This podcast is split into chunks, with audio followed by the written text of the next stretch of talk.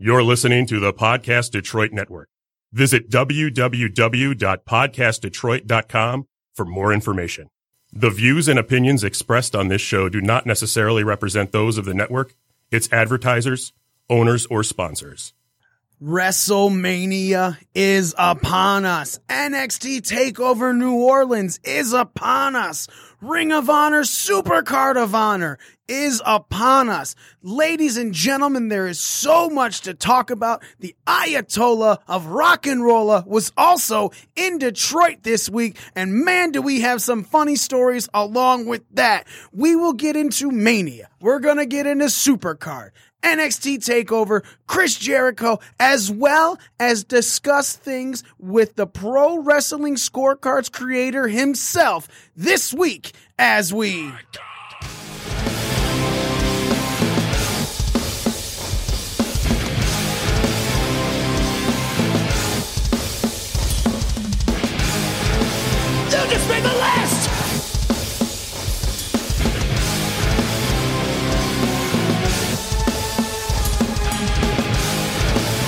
Kiss the ring.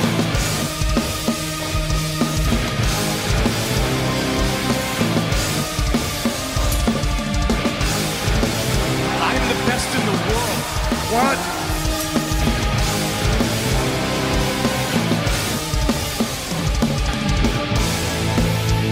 Delete!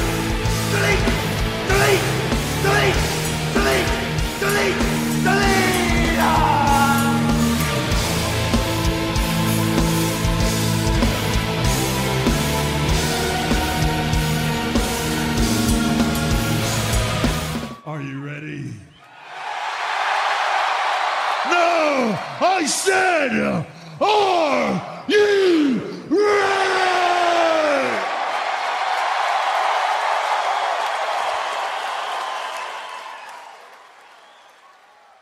Finally!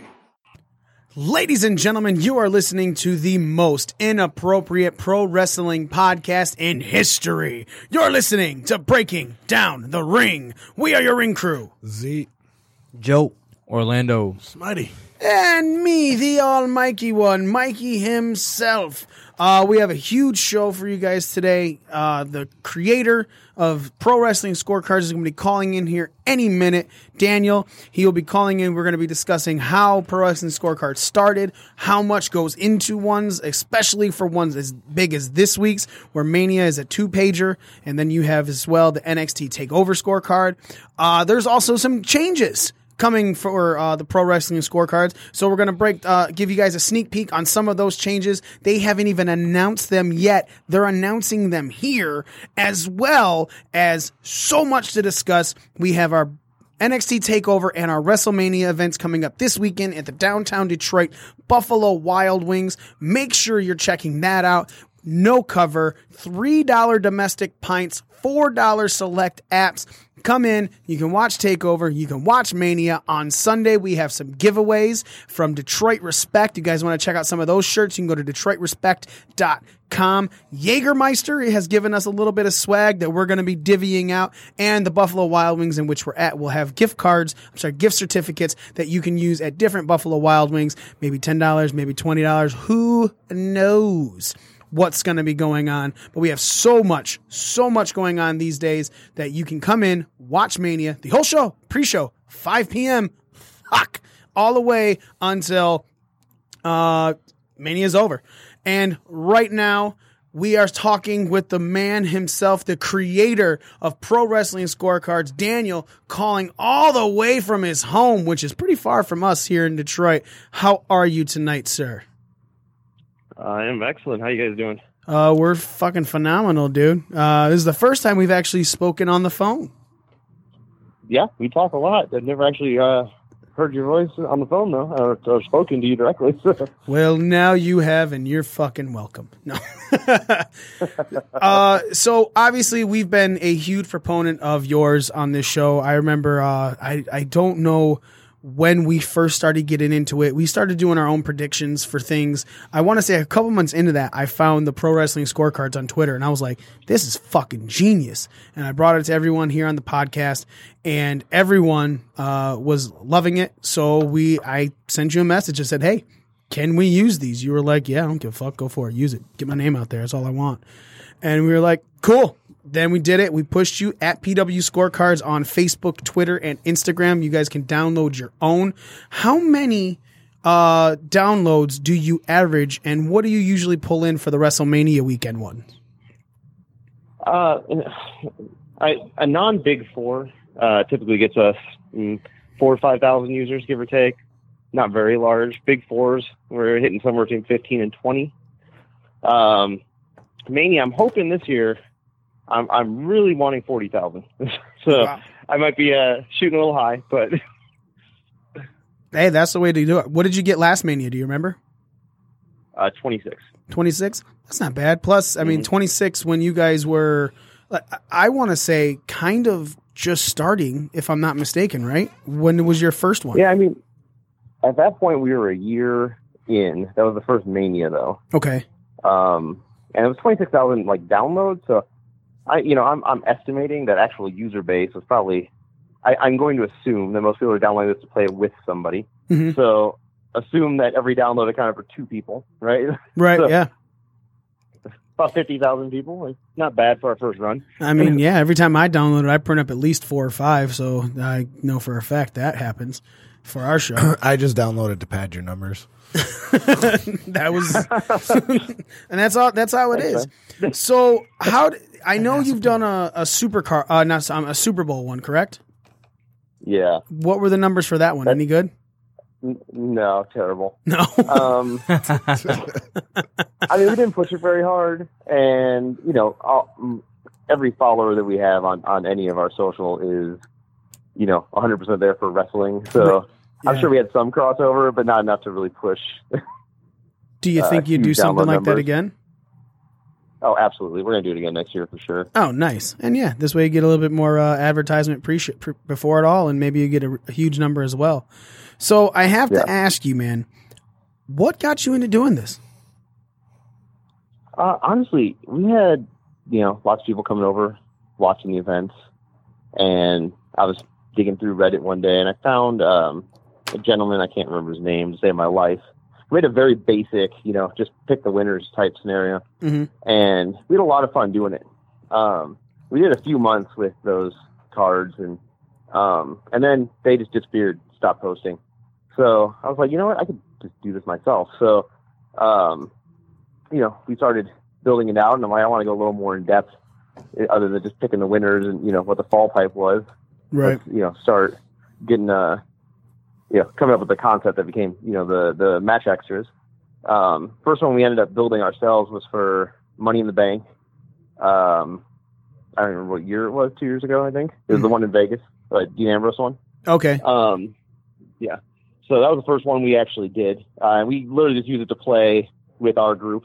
I didn't even post it anywhere. Um, so next time around, we started posting on Reddit only. That drove some pretty significant numbers for us. Um, and then the, a Rumble came around, uh, you know, six or so months after that. And that one really pushed some heavy numbers. And that's when we decided we were going to, you know, um, yeah, expand, get the social accounts for everything, start posting it everywhere, and, and really start to build a, you know, what what is pro wrestling scorecards now. So, how many people are on your team, brother? Um, well, I mean, it's primarily me, but uh, you know, there's um, you know, our, our our viewing group here, which is four additional people. They contribute a little bit. All the workload is really it, it's a one man show for the most part. This sounds a Uh, they're my proofreaders, my you know, my help coming up with extras, stuff like that. Yeah, I, I, I like being a proofreader. That's pretty fun. I like doing that. and then, uh, so I have to ask you: Are we the first major pod? um, I guess the first wrestling podcast. I was gonna say, that- don't say yeah, major. I pulled back I off don't, I don't know about that. uh, are we like the first podcast to like to pull uh, to ask you to do this, or was were you Uh, hit up from anyone else as well? as far as I'm aware, you guys were the first ones that were actually doing it. Uh, A few, I discovered a few shortly after um, I discovered you guys were doing it. I don't know when they actually started though. So in my eyes, you guys are the first ones to do it. Goddamn right, we're the um, first. We hit it first, people. we cherry pop PW scorecards. um, so how long do you usually spend making these. And when I say making these, I'm not referring to the times where WWE doesn't push a match until three days before the event. I'm talking like, all right, are you are you just obviously putting in a little bit each week as it goes, or do you have a full set design that what you think the minute you see the logo for a pay per view? Well, I mean, so that that's evolved over time. So when we initially started, um, I was trying to get very creative with each pay per view, like the one that um that you guys had at that convention that Lita filled out. Yeah. we did a lot of like extra detail work in the in the match section and all that to you know, kind of theme it to the pay per view. Like that was taking me a, a very significant amount of time uh, each pay per view. Mhm. So I started to pull back on that, where we're now using kind of a little more of a generic template, where we're kind of just matching colors, coming up with the the, the headers at the top, but keeping the general match setups pretty much identical on every pay per view. Uh, so that's streamlined the process for me significantly.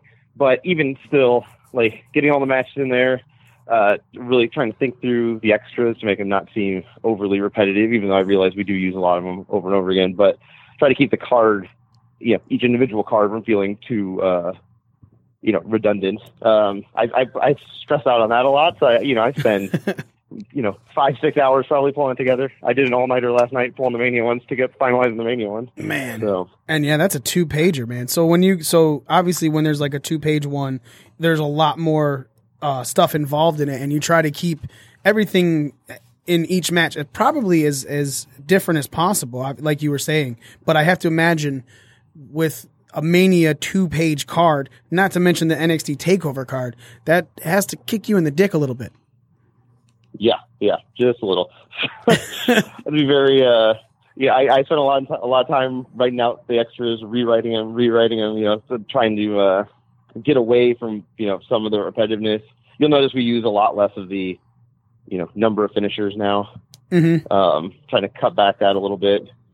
Um, you know, I've been trying to get rid of some of the yes or no questions because I feel like they're kind of just a luck of the draw. I mean, you have a 50-50 shot at guessing. Uh, but I'm having a hard time getting rid of those ones, unfortunately. especially uh, in the Intercontinental Triple Threat match. We got three of them. Uh, but again, man, I have to say, I, I'm not. I just see, felt like I kind of just buried you right there, but I wasn't trying to. It's just, it's so um detailed and the like i said you guys can go to their patreon uh, it's patreon.com slash pw scorecards and they're putting in the work for this you know daniel and his friends they're putting in the work uh, and if you find that you like these feel free to donate a dollar or something five dollars there's uh, you guys have t- a tiered reward system on there as well right yes, we do. uh, do you know what they are off the top of your head I mean, the rewards are nothing incredible right now. I mean, the dollar is just a, a nice thank you. Uh, Five dollars gets your name on the scorecard, uh, each printout. Um, there's a twenty-five dollar one in there that's that's strictly in there for people running uh, websites that they want it branded. We Mhm. just got our first uh, twenty-five dollar patron uh, yesterday, actually, that's uh, awesome for a wrestling news site. Yeah, that'll be starting to post shortly. I won't give that one away until they post it themselves. right But so wait are you telling me that if i gave you $25 a month right now i could you just see bdr cast all over these fucking things uh, twenty five dollars a scorecard, and it wouldn't be on the main posting one. It's like it's it's really built for like this website's going to put it out as like a you know their readership contest t- Oh. type thing. Okay. Oh, that's sweet. So there's branding for them, and they have a special event extra specifically for them on that on their version of the card. oh, so it becomes a specific scorecard then. Yeah, I mean Oh. just one question is, is the only variant, but Right. But still. but the the design is branded for them though. oh, that's sweet, man. That's a way to go with that one. Stop giving me that look, Smitty. You gonna you gonna pay twenty five dollars a month? I think about paying twenty five dollars for a month, maybe. Get a special card going for us. I like it. So uh, you mentioned to me that there are some possible changes because uh, you guys you look at this as your WrestleMania season. So when seasons at, at, at WrestleMania it ends. So technically, season are you going? Are you calling season two now since you started uh, This, a year and a half? this would technically be three for us Okay, if you count the half year we did. So, right. Okay, Two point five. So season three of Pro Wrestling Scorecards. You want to give us any sneak peeks on what is going to be any changes you have coming? Yeah, I mean, there's there's a few things we haven't nailed down yet, but um, what we're definitely looking at is I'm going to go more towards that template based system so we could focus heavier on the quality of the content of the cards, not the design of the cards. hmm Uh, we've had a lot of suggestions over the over the course of this year around ways we could change some of the questions and whatnot. Um, so we're gonna be adding on the on any question of the plus or minus one. We're gonna be adding a, a bonus point structure for getting the guess exactly correct. Yes. Yes. Nice. So, so you'll get the three points for hitting within the range, and then we I gotta uh, work on the number exactly to make sure we keep this balance, But one to two additional points for hitting the number dead on. Okay. Um, we're gonna change the way we handle uh, finishers when we do use them. Currently, in order to maintain consistency, we're using the finishing moves listed on the individual superstars Wikipedia page. Okay. Um, which, while it is fairly accurate most of the time, there are times where there's some questionable moves listed there as as uh, their finishers. Like the Queen's Boot is a good example that you called out uh, on the last pay per view. like what? Na- Queen's boot. When she does that? 1848 for Finn Balor. So, while the, the 1960, WWE.com list is restricted and sometimes even missing moves, we're gonna like switch over to focusing on that one. It'll make it easier for us to keep track of, and there'll be less confusion okay. for people that don't actually read the scorecard notes, right. which is most people. Right. um, yeah. Um, we're working on, and I, I don't have the details of this one yet. We're working on a tiebreaker system. We've been thinking about this one for a long time, trying to figure out a tiebreaker method that could also not result in another tie. Okay. So that will be built in as well. I just don't have the specifics on that. Um, we'll have our website will be up and running by the next pay per view, Okay. What? uh, and do the you? scorecards. Oh, Go, no, go ahead. Sorry. the scorecards will also be. I, I I'm not ready to finish. I, I- we're working on building a fully digital version of the scorecards. Um, but in the meantime, uh, once we get the website up and running, uh, the ne- so for the next pay per view, the scorecards will actually be instead of just a PDF file uh, that the only option is really print it and write out on it. We're gonna it's gonna be created as an actual form, so you could fill it out on your phone in an actual like drop down menu system Okay. um, and it will score out for you uh, as you, you know, type in your scores and all that. So uh, that will be going on next pay per view, and I'm not counting the uh, that Royal Rumble is coming up in that statement. the next normal pay per view. Right. So so that sounds those are the ones we've landed on definitively. I- I like- some more, but uh, obviously. I really am a huge fan of the one where you can fill it out digitally and it's automatically adding up the scores because it's Mhm. so it's it's not so much fun to sit there at the end of a pay per view and just uh you know as I'm adding up everyone's scores to put it together and figure out who's going where uh, with that. Plus, we have our you know our punishments and stuff, so it's way easier to figure out who the sucker that's going to be dressing up in a dress again next time is. You know. uh, have you seen any of our? Uh, does anyone else do any punishments, or is that just an us thing right now? uh, you're the only one I've seen do it. All right. Um, It took us a while to have it seen again too. um. Okay. So you have you said website coming up. Is that? Do you know when that's going to launch? Uh, I'll have that up before the next pay per view as well. All this should be up and running by um, the name of the next pay per view escapes me. I think it's backlash. I believe you're correct. And yeah, So we should be up and running on everything by Backlash. and I guess you must be happy that they're uh, doing dual brand pay per views now instead of a pay per view every two weeks. I mean, there, there's a I have a love hate with that. So the the nice thing is I'm doing less work. right. Uh, the bad thing is I have less scorecards to generate income to continue pushing the scorecards. right. So Good point.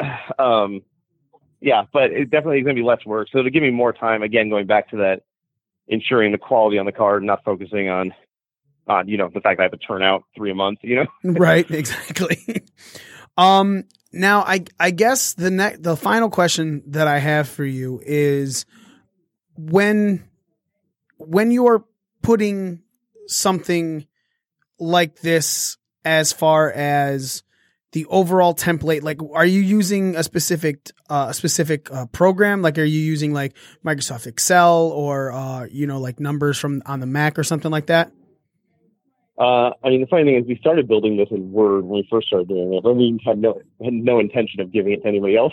right um, but yeah, currently it's being built in. Um, I mean, some of the work's being done in Photoshop, and then also in uh, um, InDesign.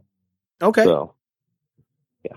Well, that's it's awesome, man. And you said you've been so we've been doing this since the Money in the Bank that Dean Ambrose won and then cashed in his account his uh, uh briefcase at the end of the pay per view.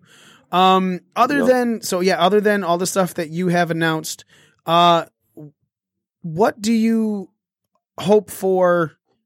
With are you are you hoping to make this like a man? I can't wait to quit my job and just give out people scorecards type thing, or is it just a ho- a hobby that you have no problem dealing with for the rest of the time that you feel like dealing with it.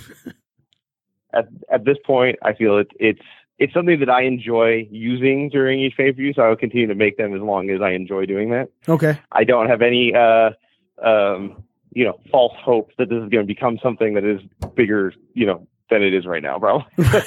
however, however, we are also, you know, one of the things, the the the future roadmap is to build a website version of the scorecard that tracks scores across all users, right, and make a community out of it versus a pen and paper situation. right. Um, so and that could open a, a much larger door for us potentially hmm because it's more easily accessible to people. But Right. um, until I get that done, well, I, I really don't know where that takes us. Yeah, because I had, I think I had even men- I mentioned it to you. I was like, why not have like everyone try and post their scores to you, and the person that you find with the highest score, give them a shout out on like the next uh, scorecard in itself, just so it's like everyone feels like they're always going to be a part of it, you know. But obviously, if you're trying to do that community type thing on the website, it sounds like you're taking that to the level I said, and then like plus ten. That's going to take us quite a while to finish though, probably. So in the interim, we are going to start running some contests on the on the larger pay per views, probably, and maybe more frequently. I haven't really decided yet, but um, giving away, you know, some shirts, stuff like that, and, and uh, giving some shout outs to people. So um, yeah. we haven't really decided how we're going to handle that yet, but I do definitely want to do something. And, you know, there are plenty of podcasts out there that are much like you guys doing scorecard stuff, and they they have some of their listeners submit and give them things for winning. You know, so I feel like I should be doing the same since I'm creating it. Right.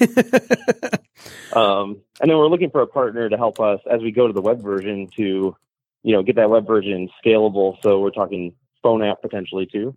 okay. Hmm.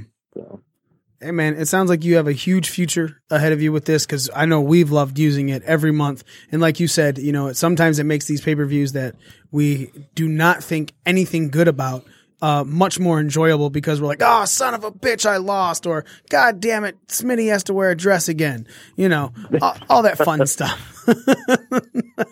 that's that's my favorite feedback to get is you know people that enjoyed a pay per view that otherwise wasn't enjoyable, or the messages I get around um, you know people that don't even like wrestling that are at viewing parties that get into the event just because they're playing at the scorecard. hmm Like that's the kind of feedback that makes me like like to keep making these. That makes me want to keep doing them because I enjoy that I'm like improving. Uh, you know, some people's experience with this, Right. Yeah. even though that's really WWE's job, but still, whatever. they don't always keep up on that job, man. Come on, you you watch the product as well.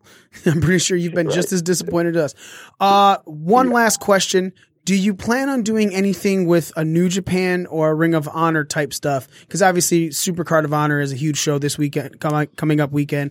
Uh, New Japan has uh, their Wrestle Kingdom every January. Uh, do you ever do you plan on uh, branching out to any of that, or do you think you're just going to keep this WWE until it's big enough to move into something like a New Japan, or until New Japan and ROH are big enough to uh, validate you doing this? Because, I, like I said, you did the Super Bowl one, but that's also the largest sporting event in America.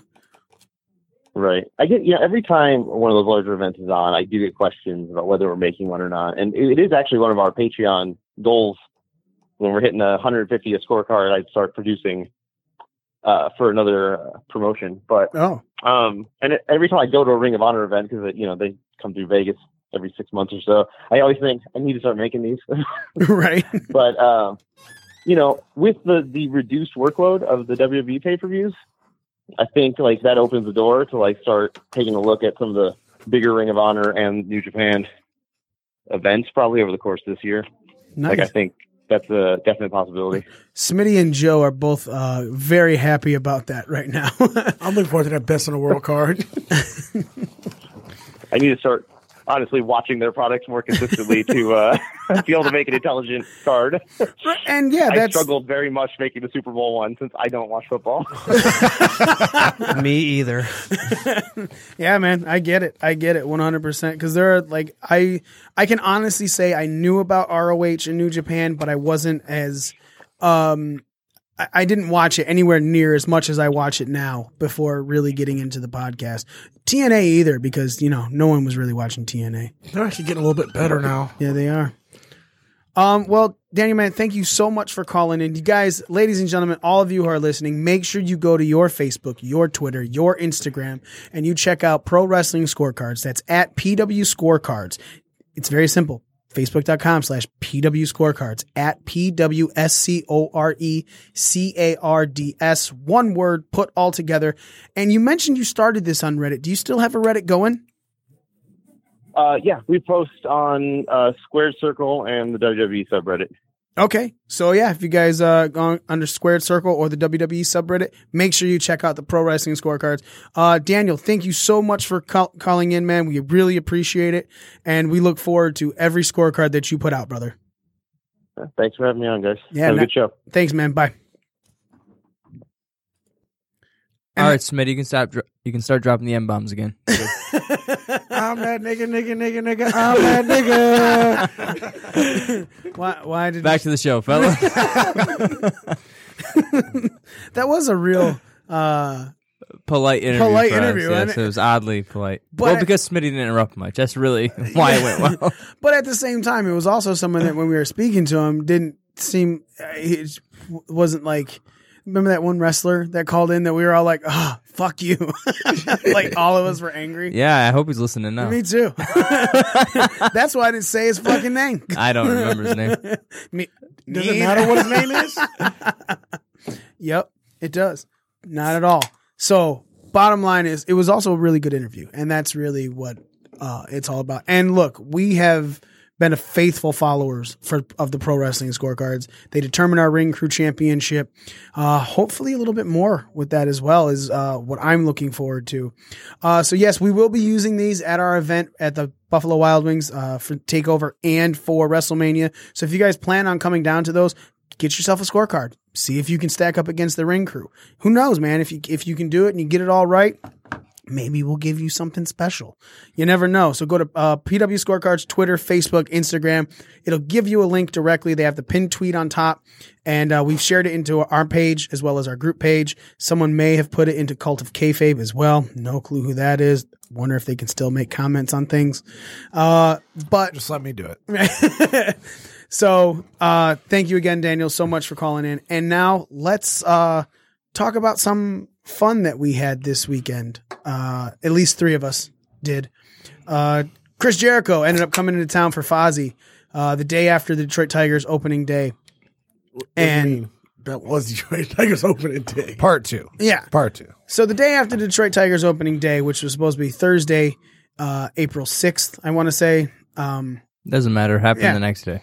the Tiger, everything got postponed. So things got changed for our schedules. My specific schedule included because I went from not having to go to work until 8 p.m. to having to be to work at 10 a.m. And therefore, I was a little bummed that I thought I was going to be completely missing Chris Jericho. Smitty, on the other hand, you work at the bar that he was guest bartending at. How was the setup and everything going there uh, pre all this uh, Jericho hype? Uh, so PR, so we've been we've actually been pushing it. We were pushing the event uh for like a, a good two, well, a week and a half when we first found out about it. Our bartenders, some of our bartenders weren't so happy about the whole idea because it was the whole happy hour time on a Friday. Mhm. But it, we had a really good turnout. Um, we had the riff there. Uh, the event was from four to seven. The riff got there at four. Riff Jericho is got- a local radio station for Yeah. those listening. So they were they got there from at four. Jericho got there a quarter to five when he was scheduled to be there at five thirty. Oh, wow. Um, and he stayed till like a quarter after six. Okay. And it was it was a really good event. We it packed our, our whole floor was fucking full of people. Um, it, it was it was a cool event, and the coolest part was he he enjoyed the bar so much that after the show he actually came back, and that's where I got to meet him and hang out with him. So when you got to meet him, because I honestly haven't even asked you about this yet. So he comes back and you end up getting like, were you just sitting next to him at the bar? I kind of walked into the bar and sat down, did not realize he was right there next to me until his production manager, who I met earlier during the event, for, the production manager for Fozzy, he was like, "Oh, so you're Smitty? You're the guy that was cooking in the kitchen earlier." I'm like, "Yeah." It is, and then he happened to sit down right there next to me, next to this really hot groupie chick that was there, and that was interesting because she kept whipping her tits out, and it was awesome. I mean, yeah. You are such a child. Were they great tits though? Was his They uh, were great paid for tits. was his production manager uh British? Oh yeah, Jack Slade. Yeah, that's yeah, the son of uh ACDC's drummer, Chris Slade. Oh right? sweet. Yeah. If you would For only those of known you that, that, didn't know that. if you would only known that, I'm Smitty. mad at you, by the way. Why? Because before I left the bar, I said, Hey, Smitty, if I leave my Alpha Club shirt with you, do you think I can get it signed? You're like, I'm not probably going to have enough time. And before he left, you got two things signed, you motherfucker.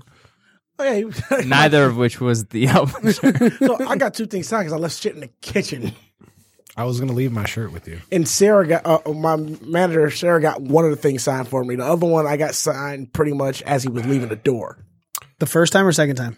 The first thing I signed during the event. The second one I got signed after the event because Okay. I just left So my which, which, which one are you giving me to make up for it? I was just gonna give Mikey the Jericho photo because he gave me the Godfather autographed photo. Yeah, Fair is fair. I like it. I wasn't even planning on that I one. fucking hate you. Uh, so Z, you also got to meet Chris Jericho with a broken phone, so you had to borrow someone else's phone. and I took a better picture. Way better photo you took on that phone. Uh, how was your meeting with him? Um, I mean, short. I, hey, can I get a picture? Yeah, okay. Here's some tip money. Click my photo, and that was that was about it. I mean, I was observing him behind the bar. He seems like a really cool guy. Like he was definitely what do you mean observing him? That sounds creepy. while waiting in line, like paying attention to like how he. means he was standing behind him, breathing heavily, touching his Can I- genital region. Can I get a um? Can I get a picture, please? I had to do the shot with the man too. So. I would like a photo. Can I? and then maybe maybe a yeah boy. I hate you guys. Uh, my time with Jericho uh, was much funnier. Uh, not only for the photo that I've taken, which is literally the blurriest fucking photo I've ever taken in my life, and that includes on super shitty old school flip phone cameras that I had. This was probably the worst photo I've ever taken. Must Um, have had my phone. No, no. like I said, I've had flip phones and they're worse than that. Um, so basically, I was at work and all of my bartenders told me to leave. They said, "Fucking go, go have fun. You don't take smoke breaks. You barely leave this bar. Just go. It's two minutes down the street. Go." I said, "Okay." So I went. And uh, told him uh, when I finally got to him, I was like, "Man, I didn't think I was going to be here. I'm working down the street." And he stopped me. He goes, "Hold on, did you tweet that earlier?" And I was like, "Yeah." He goes, "Oh yeah, I totally read that tweet." And I'm like, "Yeah, why didn't you fucking like it?" You know, God damn you, and I would have known you read it. So uh, we were talking a little bit, and I, he was just like, "Hey, I'm glad you got to make it." I was like, "So what can I get you?" And I was like, "Can I get a Jameson ginger and a selfie?" And he goes, mm, "I don't know what's in a selfie." And my first thought, literally, there was a two second pause. My first thought was, "Wow, he's dumb." Like legit, I was like, he, "How does he not know what a selfie is?" Then I said, "Oh, he's making a fucking joke because I asked for a Jameson ginger." idiot. Yeah, yeah, I'm a stupid idiot. Uh, so I was like, "Oh, what's in a selfie?" Us, dude turned he, he turned his knee, leaned his head back and literally laughed, and he goes, "That's a great answer." And I was like, "Fuck yeah!" At that exact moment, I realized I made a moment with a with a hero of mine, someone that I've grown up that I've been very happy with. Uh, and that was, was really the And point. his hands were so shaky he couldn't get a good photo. yeah, Trust me, Z would know. He was observing. So I got the photo with Jericho, and then as I'm walking back to work, uh, I literally saw the picture and I was like, God fucking damn it. This guy I tried my fucking best to make that as unblurry as possible. Wasn't working. So I said, All right, whatever, man. Posted it, said even though that it was blurry, still one of the great moments because of what happened. Um Jericho ended up retweeting that tweet and it blew up. Like, you know, when a celebrity retweets anything, you're like, oh, that's cool. You know, I'm really happy it blew up. You know, whatever amount of likes and retweets and replies and stuff. But someone replied to me that I replied back to, and that was Scott Randall, one of the uh, DJs for the Riff, the 101 WRIF here in Detroit. And he said, doesn't matter if the photo's blurry, man. Uh, you got a moment with your hero, and that's all that matters. And I responded to that. I was like, yeah, uh, that's, I agree. I'm not even really angry about this photo. However, to justify Jericho's blur, I'm thinking one of two things. Either he's Bigfoot or uh, he's the Flash, and I caught him in the middle of serving 17 other people as he was taking a photo with me. Uh, Jericho liked that tweet and then quoted it and said, he thought it was a great photo. It harkens back to the day when you used to be able to have to take a photo, but you couldn't look and see what it was like. And I was like, yeah, I'm cooler again. Because it was like the next day. Jericho in his book also talks about how when he first went to wrestling shows, he would like him and his friend would set up where it would look like they were taking a picture with the guy, but they weren't. They would just happen to be standing in the same vicinity, and someone would hurry up and snap the photo, and then they run away. So it probably reminded him of, of that because he uh, he talks about in his book how many like blurry photos he has of him and his friend trying to get. What else did he talk about? Gene? the Jericho Super Observer. no, I, I- look, Jericho writes a great book. I'm not even gonna. no, he did. He did. His book is, I think, the most well written since Foley's. Uh, Foley wrote some really good ones, and I think Jericho's the only one that's been on par. I read a lot of the wrestling books. That's the only two that I've read. Daniels Bryan wasn't bad. I, a lot of them are not bad, but I just think Jericho writes. To, to your point, his writing style is very good. I like Bischoff's. Controversy creates Yes, cash. like I said, a lot of them are fine. That's not going to book talk. I'm just Podcast. We uh, stop talking about Jericho now. I hate getting made fun of. no, oh, fuck you. no, observer. fuck you. We're gonna start uh, Brian Meltzy over here, the Wrestling Observer. the Jericho Observer.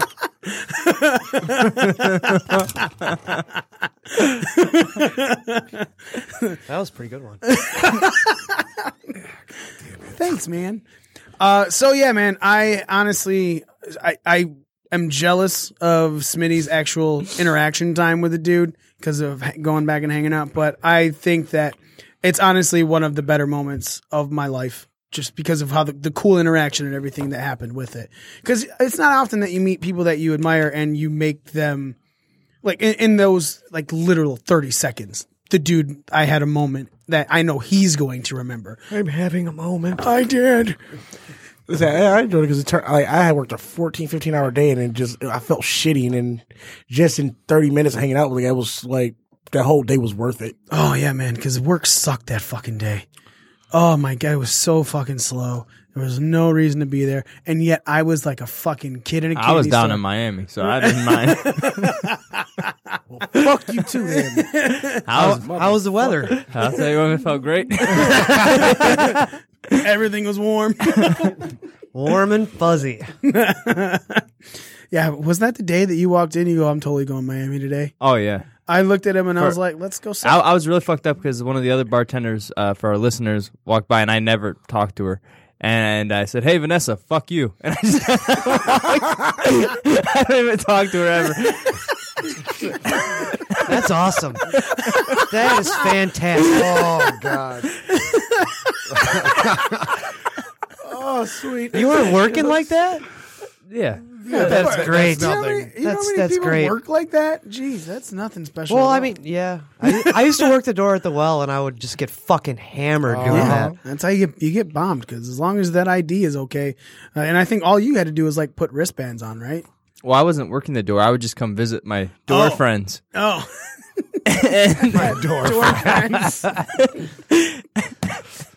me and the door crew, and uh, DC. the, the door, you know, so I would go up to my bar because it was uh, it was dead there. A lot of us work at the bar for the listeners, uh, obviously, and uh, we'd take a shot up there because we had nothing to do. And then I come down to the door and I take a shot with my door friends.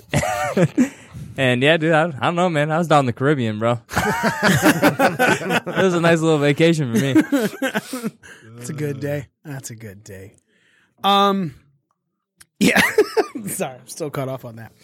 Um, if you guys were listening last week, we put together a list, a list of the greatest world champions for any promotion: Ring of Honor, ECW, AWA, TNA, NWA, WWE. all WCW, all of those. It's a shitty list. Yes, though. and Fucking terrible. uh, Miami Christopher over here, Caribbean. You know, Caribbean, Caribbean Caribbean Chris, Christopher Cool. Yeah, Caribbean, Chris Caribbean. Caribbean Christopher Cool over here was not here for that list. Uh, he got called into work, But I should So have been because, ev- like I said, it's a shitty list. so everyone else could go to sleep. He ended up getting called into work uh, to work so they could sleep, and we put together a list of 81 people. And there's 81 people, we put our who we thought would be where, so on and so forth. And then I had Orlando look over this list and give me his number ones, his twos, his threes, his fours, so on and so forth, uh, which he did. But then he came in. and He goes, "We're missing some really good names on this list. Things, people that we miss." And look, man, there were, we said it. You know, when we were making this We were list last week, spitballing. it wasn't just spitballing though. But there were times that we got to a name. We're like, "Wow, why the fuck did we just putting up that person on here now?" Like Mick Foley, Yeah, was like especially like number, after like every one of us at least one time was like, uh, you got to skip me. Yeah, because we were like- like drawing blanks. Yeah, we hit number sixty-one. It's like someone's like Mick Foley, and we're like, "What? How Right. did we not have him yet?" Like uh, Goldberg came late, and Yeah. like you know, Um, I was not the person that was surprised Mick Foley was called. I didn't think he should have been on the list at all. Ultimate Ultimate Warrior came late too. yeah. So Well, anyways, I came in and named about ten guys off that should have been on this list. I think you gave us three. No, I I can go He right named now. at least five Japanese guys. There's that. I, and I agree with two of the Japanese guys. Tatsumi Fujinami. Yep. I didn't name Fujinami either, but uh, I said Misawa and Kawada, and then I, um, but he just said Fujinami, and then I, uh, I also added. You should also add Antonio Inoki, Ricky Steamboat, Rick Rude, Dory Funk Jr. And if we're going back, we can start naming George Hackenschmidt. We can go with the Gotchas. We can keep going and going and going. How did you feel about the Danny Hodge and the Lou Thesz picks? Lou Thesz, absolutely. Danny Hodge, I was indifferent on. Yeah, I think you gave Danny Hodge like a seventeen. Or Yeah, something he was like he was like one of my substitutes if the other ones did not make my list. right. Who was one of the other really old school ones you picked? What about? How did you feel about Gorgeous George? Absolutely, Gorgeous George uh, to me is the first entertainer in pro wrestling. Did we put Verne Gagne on the list? yes, we Yeah, did. he was Yep. Verne Gagne was uh, I think How do uh, you feel about two C for me. For us, he was a little bit lower. Yeah, he was like A a two C for me. What about Muta? You think Muta deserving to be a list? Yeah, I guess. Yeah, I, I have Muta on my list. He's on there. Right? Yeah, like I said, uh, he, we, he, with the put list that we Hall gave him. But here, here's the thing. It, it, with the list, uh, for me, I was trying to think of champions. It was not so. I'm not picking like my favorite wrestlers. I'm not trying to pick like my favorite runs to the top. I'm not trying. I'm trying to pick who had a nice championship run. So like even when we voted, I said this off the air, but I'll say it on the air for the listeners. Like Andre the Giant barely made my list because he won the tel- title technically, but he was never really a champion. You know what I mm-hmm. mean? Like so yeah, that was a cool moment. He won the belt. Same thing with Daniel Bryan. Like he won the belt, but he never really was champion. So they were both really low on my list. Mm-hmm. I'm okay with them being there, but I don't think they had a very memorable run as champions. So I don't think they count as great champions. You probably feel the same way about Foley. Uh, Foley too. Uh, at least Foley won it a few times, so you can be like, yeah, you know, And the he's- one was really memorable. Right. Not much. Not too trying to much of think a of run attitude with. Foley. Right, and and that's why I even had Austin a little lower uh, for me because his whole career, even though I think he was obviously the top star during that era, just was for him. His whole thing was that he was chasing after the belt. You know, he would win it, but he would ultimately he never had a, like a really nice run with the belt. Because you get screwed out. of Right, it, and then the whole thing was we wanted to see him win it again. You know, we wanted to see him get back to it. The Wasn't money's his, always in the chase, baby. wasn't his, his longest run when he was with the Alliance with the belt? Yep. When he, uh, probably because he was a two-man heel. power trip. That would make more sense. The So- two man power trip thing. so, led to the Alliance. so Austin still makes my list because he's he's the top babyface champion during the hottest era of wrestling. But I think you know he's in my ten to fifteen range opposed to my top ten. You know what I mean? Like even though Austin is clearly you know probably the second biggest star in wrestling history. Yeah, and we're and that's what we're talking And about. so so that's what I was saying. Like when we voted, you know, we had this little group chat going. And you guys all voted Daniel Bryan as having a better run than uh, superstar Billy Graham, and I was like, no, no fucking way, no. Does no it have to be the run though, or just like the impact they made as a champion? But th- what impact did Daniel Bryan make as a champion? He never held the belt. He I- fucking I- won it and I vacated. think the moment that he won was like him overcoming a system that was sort of built against him, and it was like an embrace. It embrace was a from great moment. fans. It was a great moment. I- And again, does he? If you want to say that's that makes a great champ, I don't know. I he had it for one day. I, I don't. I, how can you say that run meant not, more? Not one He- day, he had but it I for mean, more he, than one he, day. He Yeah, he never had like defended three it. He had he did have to drop. He dropped it eventually after a couple months because he I thought was. it was a month. I thought they, since he wasn't going to defend it in 30 days, they made him vacate. I it. think that was the I IC thought it belt was- that he won the next year. That that happened. IC bells when he, when he had for like less than like a month. Either way, I just clearly didn't have a memorable great run as champion because we Right. don't even know and it just fucking happened. So it was definitely sh- short. so either way, I'm just saying in general, I just you know, I it's hard for a lot of people to not know the history of wrestling and stuff, and that's okay. I expected that, um, but I think we when we talk about the greatest champions ever, we can't go with our hearts. You know, you got to actually kind of like logically think about okay, who actually had a run as champion, who didn't. Uh, Ted DiBiase was low on my list. You know what I mean? Like yeah, he was low on all on all of our lists. Right. On you know, like yeah, these guys are bigger stars than the guys that are, you know, that, that WWE pushed that. to- sure the as champ. But these other guys had better title reigns. They're better technical champions.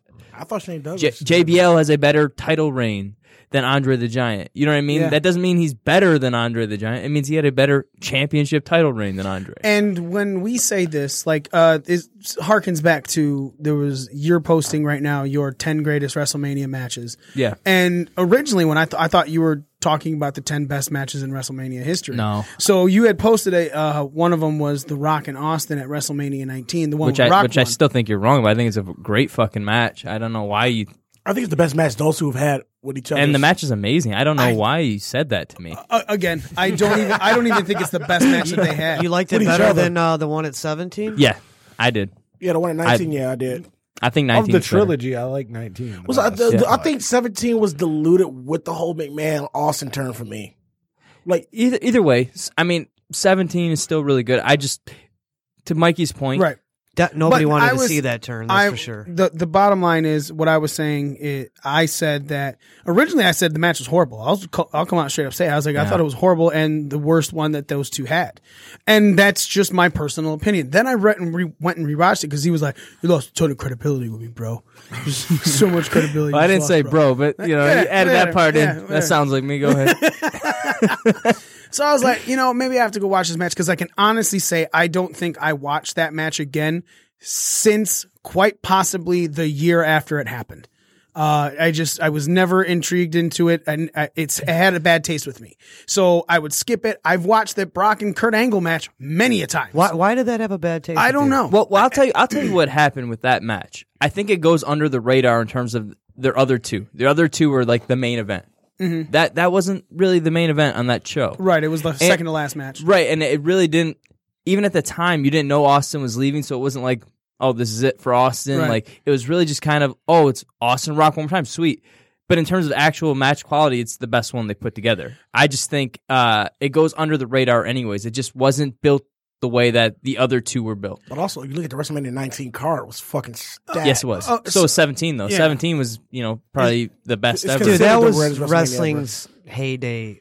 So- like, in in our in our lifetime. so but base I went back and watched it and I looked at it and I realized what bothered me a lot about that match. And what bothered me a lot about that match is kind of the back third of it is just finishers and laying down and fit and covers that just and I was just like, oh okay, there's really nothing going on. So it was to me th- there, there was the you know bottom line is I still at this moment do not think it was the better best of their matches. You know, uh, but I, and I wouldn't put it in a top 10 greatest WrestleMania matches card. However, Orlando was like, this is my personal favorite matches at Rest Top 10. I was Right. like, well, then that's different. like like technically, I would say you know Jericho and Shawn Michaels is a better and is That was a highly is a is a regarded as a better match. But I think from a favorite standpoint, I think I enjoyed Rock Austin more, Okay. and so that's why it makes my favorites Right, list opposed to the best list. So if I was that- making a best list, it would be a very different list. And now, so then that brings us back to this champion here, the championship thing that we're talking about here. When we're talking about,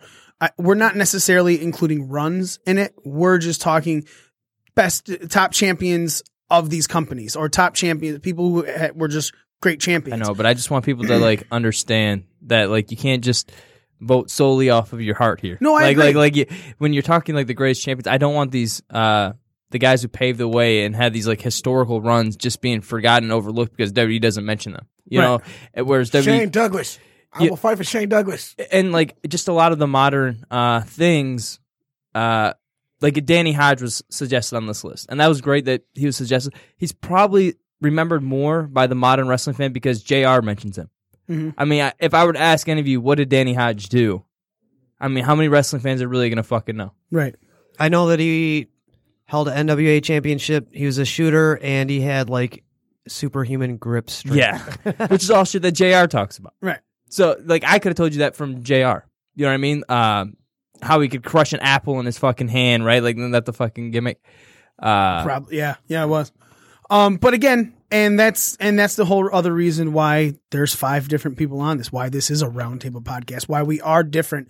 I feel than a lot of the other podcasts that are two people or one person just having their own personal viewpoint. That's why when we put all this stuff together, I feel it's one of the more well-rounded things that we do is we talk everything.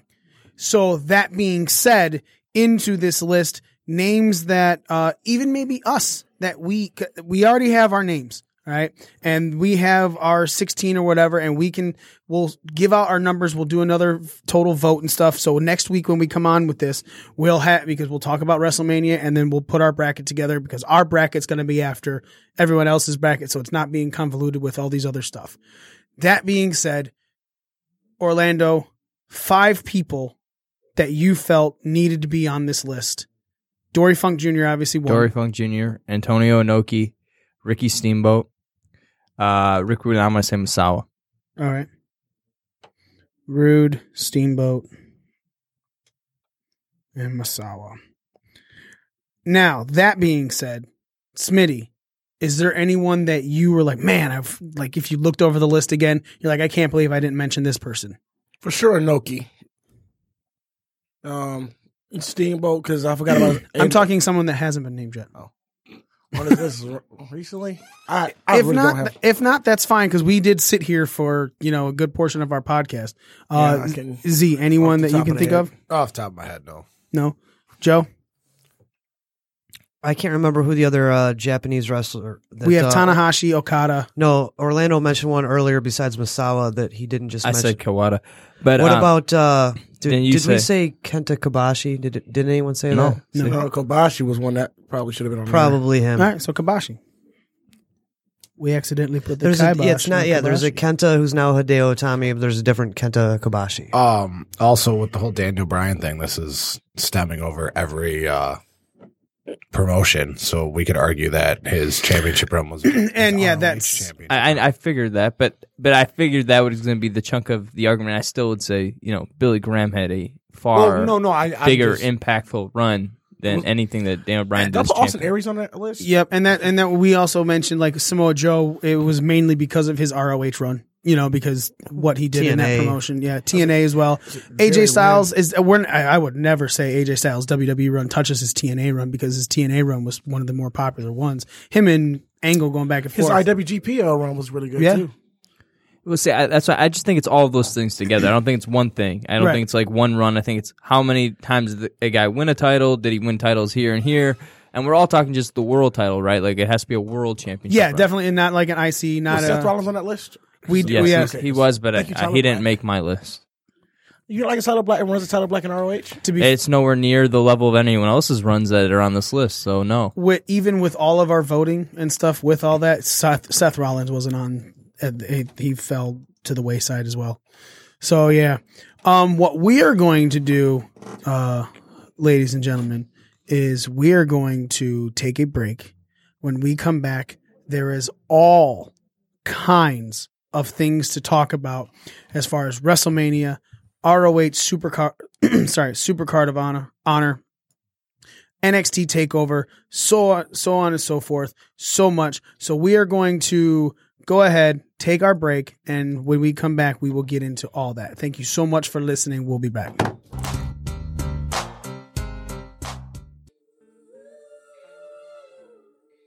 Ladies and gentlemen, we are back. You are listening to Breaking Down the Ring on Podcast Detroit. Thank you so much for listening. Make sure you te- check us out on all of our social media Facebook, Twitter, Instagram, Snapchat, all the fun stuff at BDRcast. You can find us YouTube, Breaking Down the Ring. You can see Smitty and Z in our no- most recent video in dresses looking so beautiful, so classy, so wonderful. Fuck off. No, no, just ex- embrace it, man. Smitty, you're the reason you get these punishments. You know, uh, we were walking by lingerie and we said, "Ah, it'd be funny to have somebody try on lingerie." Ah, and Smitty's like, "I'll never fucking wear lingerie." We're like, "That's the next punishment for Smitty. He's gonna be wearing I'd, lingerie." I'd rather get my body waxed. You can say you'd rather do this all you want. The bottom line is, just, I like that he says so matter. of, I'd rather get my body waxed. I am not wearing lingerie. I'm not doing it, but you will wax my body. Get rid of all this hair. I don't want none of this hair right there at all. All right. Um, before we Smitty's very southern all of a if you guys didn't catch the first yeah, right, if you guys didn't catch the first half of the show we sat down with daniel from pro wrestling scorecards. Uh, he, well he called in. We had a nice little interview with him uh, regarding everything pw scorecards uh, past present and stuff that they have planned for the next couple releases which all sounds like great fun man. Uh, i can't wait to see it and uh, be a part of it obviously. Uh, what i do want to talk about a little bit right now though before we go into Mania and Takeover and ROH Supercard of Honor is the uh there was a show by it was Ring of Honor. Uh, Strong Style Evolved. Nope. Was it? Nope, it was not a strong style Evolved. Uh there was a show was no, was it really strong style Evolved? Yeah. That he hurt himself? Why Yeah, don't I remember seeing that on the show? The, the, the spot was Ospreay, I believe, was a Strong Style Evolved. Okay, but so Ospreay almost killed himself uh, doing the Spanish fly uh, on the apron, uh, under rotating, and obviously hurt his neck. Had to cancel a lot of bookings and everything uh, with the upcoming WrestleMania and stuff like that. But um, also, Cody had a match uh, with Kenny Omega, and he took a kick to the face and busted open pretty well. Well, Disco Inferno posted a tweet uh, quoting it and said, and I quote the tweet: "No, nobody knows how to work anymore. They would rather kill each other to get Dave Meltzer to put their match over. That is a problem that needs to be put in front and center. Guys are going to keep getting hurt." Cody Rhodes quoted the tweet and said, Stop. You know nothing. You have drawn zero dollars. No fan has ever left the show thinking about you. You were lucky to be a juiced up double lifer over with the boys type in an era when you hid in plain sight coasting on others' success. Couldn't hang then, can't get booked now. Also, yeah. Kenny Omega also responded to that tweet. He just replied. He didn't quote it himself, but he replied and he said, uh, he goes, wow. And to think I was trying to move around things so I could work your show. So much for that. Like, oh, both Kenny and Cody, uh, obviously Cody went way harder on disco. Yeah, I, still don't. I I think he he killed Disco in this tweet, but but I really think it was immature. I think it was an immature response, and I think it fucking made Disco look better because he didn't. Disco didn't name anybody. He wasn't personally attacking somebody. I mean, it, even though he's responding to this, he's talking Other about than quoting the tweet Sure. that said Cody Rhodes ended up with a slight cut. Right, but he's he's talking about just in general. He's Yeah. talking about a general issue for him. And Cody comes across as like that that girlfriend who went hard at, at the fucking personal attack right away. and and like I was saying off the air, normally that's the person who loses the argument when they start getting personal. So if me and you were discussing something, next thing you know, Chris, I know you got a tiny dick. it's, it's like it's like oh shit, like you, you fucking lost. 'Cause- but- So to me, it was like uh, even though he did kill Disco, I mean like that is just a brutal fucking burial and a very entertaining one at that. Um, I think it makes Cody look bad. It wasn't Strong Style Evolved. Trying to find No, it was uh, it was on Easter. It was Yeah. at the Sakura Genesis. Oh, Genesis. Yes. Ah, see, Which is, Told uh, you I was right. You're wrong again, Smitty. which is the same you card wanted- that thought he was uh, be right? Disco could have probably had another of view same viewpoint that he had when uh I don't know if you guys saw Ospreay fucking like we were talking about that. We yeah already talked about it. uh, sorry yeah, killed himself on a Spanish fly to the outside. That's what that's what we just And we just walked into. yeah, now he's missing all his bookings for WrestleMania weekend because of that. He's Talked lucky his neck isn't broken. Yeah, that But, was um, that was brutal. But in regards to the actual argument, uh, in terms of hitting, I, like there's two types of workers. Like there's guys that seriously like bitch complain if you grab them tightly, you know, and then you have another guy guys like me who are very snug and I expect it as much as I give it. And to me it's like I don't have a problem working snug and I never understood when workers get mad about that because the old school dudes, like when you go back to like the history, like the fifties and sixties, those dudes were fucking laying into each other every fucking night. Now it was safely. That's what we're trying to do. We weren't just fucking kicking each other in the face or whatever. But, but fucking, they laid into each other. you said butt fucking. s- I always do. I say what I do. I say what I mean. do what I mean what I say. do. I observed it happening. I believe. Again, standing in the Why corner, two in the breathing A? heavily. Why not? But uh, yeah, I don't. I, so like, I don't have a problem with anybody hitting hard. I like it. Just you know, you got to know who you're working with. Some guys don't like it, some guys do. But I that to me isn't. It, that's a weird argument to stand on. and I think a lot of guys say. A lot of guys are like, it's not working if you you know don't know how to make it look good without actually hitting. Them. But it's like the old school dudes laid it in all the fucking time. You know, what I mean, they, those clubs to the chest stuff, those are brutal. You know, what I mean, they all fucking just beat the shit out of each other. So I don't mind hitting. Clearly, I'm all right right with back. Apparently, Um. So yeah, let's get into all of the uh, major stuff coming up this weekend. We'll start off with NXT Takeover. Uh, on NXT, there was a fallout. Um, between uh, uh, who was it? The authors of pain and Roderick Strong and, and, and and- Dunne. yeah, strong and Dunne. And because Undisputed Era got involved in the finals for the Dusty Classic, because the winner of the Dusty Classic was supposed to go take on Undisputed Era. So now it's a triple threat uh, for the NXT Tag Team Ma- Championship. Uh, so Undisputed Era versus Roderick Strong and Pete Dunne and the Authors of Pain will be fighting for the NXT Tag Team Championship, uh, the NXT North American Championship. Uh, yeah.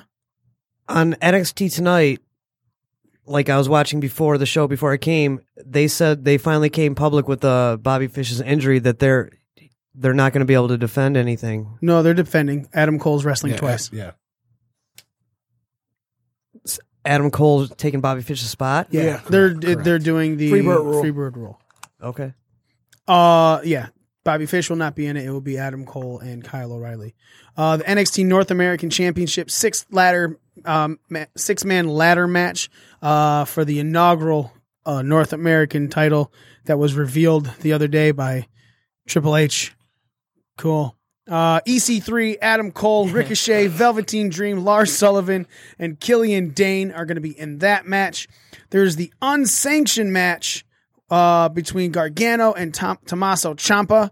Uh, if Gargano wins, he is reinstated. If Ciampa wins, uh, Gargano is banished from NXT forever. The NXT Women's Championship match uh, is a rematch. Ember Moon defending her title against Shayna Baszler. And NXT Championship match is Andrade Cien Almas versus Aleister Black. Um, five matches normally what they have on an NXT show. They usually don't go uh, longer than two and a half hours. Usually like eight to ten thirty, something like that. Um, let's talk about this, man. Uh, obviously with the tag match, like we were just stating, Bobby Fish is out. Do we think Undisputed Era is going to retain their Smitty? This is one the one match I'm I'm having a trap problem picking a winner. I actually kind of have a pick for the um, for the new boxing belt. That's That's cool. up. We're talking about this match right now. oh, but this this match is the one I'm actually have the most problems deciding on a winner for. Cool. All right, Joe.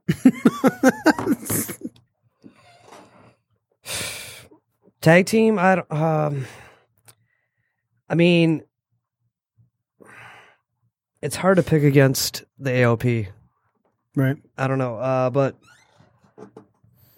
I don't see the uh, the ERA winning, especially with the uh, with the replacement of Adam Cole over Bobby Fish. Um, it could be like a dark horse pick though, Dunne and Strong, especially since Strong has been in some high profile matches lately and has been unsuccessful. Mhm. So, and and we all know, you know, he's pretty high caliber guy for what he's presented as. So this could be a way to put something of notoriety on him. Pete Dunne already has the title.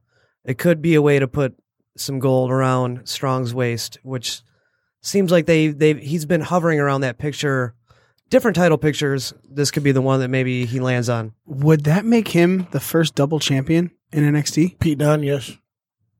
Huh. Crazy to think about that. But is the UK Championship even considered a part of NXT, or is that just something totally separate? It's supposed to be something totally, Totally it's supposed separate. to be totally separate. It is totally separate, but it is defended on NXT TV. But it's also defended in other like ICW and in I- England and other promotions, indies and stuff. I know it's a completely. It's not technically. It's not considered an NXT title, but it is defended on NXT TV. Hence why the North American title was brought in because now that gives them three, four titles: two for the men, two singles for the men, the tag team championship, and then the women's title. One too many. One too many. Yeah, they don't need four Yeah, I don't. I don't I I agree. For a one-hour show, for a one-hour show. Yeah, but that only does a fucking program or you know. What if they brought the show to 90 minutes, which has been talked about before? They also have been talking about this year going live with some of their shows. If Uh, they better not. I saw a figure just recently. They lost a ton of money with them. Oh yeah, oh So I don't over think the past go, two and- years it's been thirty-two million. right, and, lost. and so go. I, I know they're you know a billion dollar company, so you know that's just a fucking drop. Chump change. But but still, you don't want to keep losing money. Going live is a lot more expensive. So um, I wouldn't recommend that if I was them. But if they do, good for them. I don't fucking know. Um, I, I, I just think their numbers would be better if they did more uh, like random shows on USA to get your normal au- your, your normal cable audience. Like even guys flipping through the channel will stop. And Yeah, I just it. think now though they have so many titles within their own fucking company. It's fucking ridiculous. There's there has to be like twenty There's some there's 13 titles 13. between Raw, SmackDown 205, and NXT. You're oh talking four a show and then one on the 205. and soon to be two because they're gonna do the tag team. That's a lot of fucking titles. That's a lot of Yeah. championships in one company. Yeah, if they're doing that trios titles, we were talking. That's that's 14. That's ridiculous for one company. Yeah, that's that's a lot of champions. I mean, but you can't really look at NXT. Dude, I and know they WWE try the to same present it company. like I it's know different under the- brands, but it's the same fucking company, dude. How many champions can you have in one company? It starts to dilute it. Right. Yeah, then that that's my issue is like how far can we dilute these fucking titles? We already have a US and Intercontinental title which I really don't give a fuck about. We already have two different tag divisions that I don't give a fuck about. We have two different women divisions I don't give we have like one or two people in each of those divisions we care about. You do not need two women's champions, nor do you need two tag team champions. It's just it's it's over. It's like it's like that fucking participation trophy day and Yeah. age type shit, man. Like, oh, everybody's gonna have a title. Like, no, no, they don't. it's like what? It's like what? what was it? It's like everybody's gonna have a title. God damn. Yeah, that's true. It's like Joe meets Hank Hill. you them boys. I'll Walking tell in you my what. tool. I'll tell you damn it, damn it, damn it, Bobby. Uh, Oh, damn it, Bobby. uh, North American uh, six man uh, ladder match. Uh, let's not talk to Smitty about this one. Z. Um, who do I think is gonna win it? Have you been observing NXT like you observed Jericho? I have, and I. I God, I hate you sometimes. The new wrestling You know, I observer. almost just spit out my You- water you know over what, all the though? equipment. I deserve all of this from you. Okay, so keep it coming, buddy. Um, He will Yeah, no, he's gonna try. all over you. He's Hey, boy, wh- wh- whacking it my tool shed.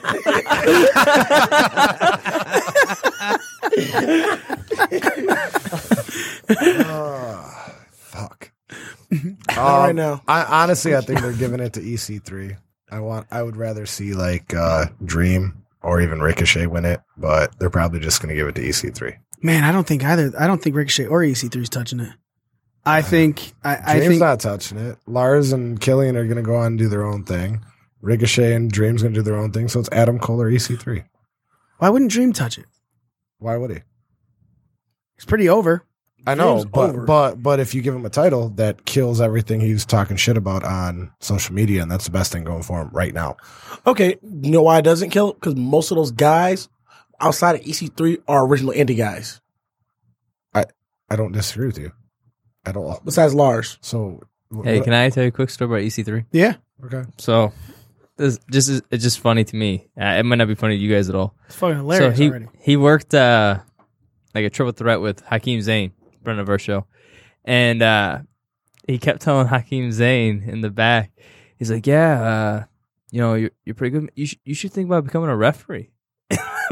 like is he saying he's small? Like like so he just he kept like like I mean like four or five times like as they're putting the match together. He's like like yeah man you should uh you should really think about being a ref. He's like I I get you booked as a ref. Like like he kept telling Hakeem Zayn, which is funny now, Right. You know, but anyways, sorry. It just, no, that's hilarious. it, it just every time I see it see him, I just think about him telling Hakeem Zayn that he's too small. Should be So- a ref. Yeah, there you go, buddy. Yeah, I'm. Go Gonna, ahead. I, I'm gonna. I gotta tweet him that right now. I heard you should be a ref. You got to mention EC3 though, otherwise he won't understand the context. really? How many guys tell this guy he's tell Zane he should Oh, be a I ref? tell him all the time now. Yeah, I bet everyone does I now. EC3 and other sources, you should be a ref. anyways, go ahead. Um, no, I think Dream could take it. I, I think you're either going to have Dream take it or you're giving Undisputed Era a bunch of belts.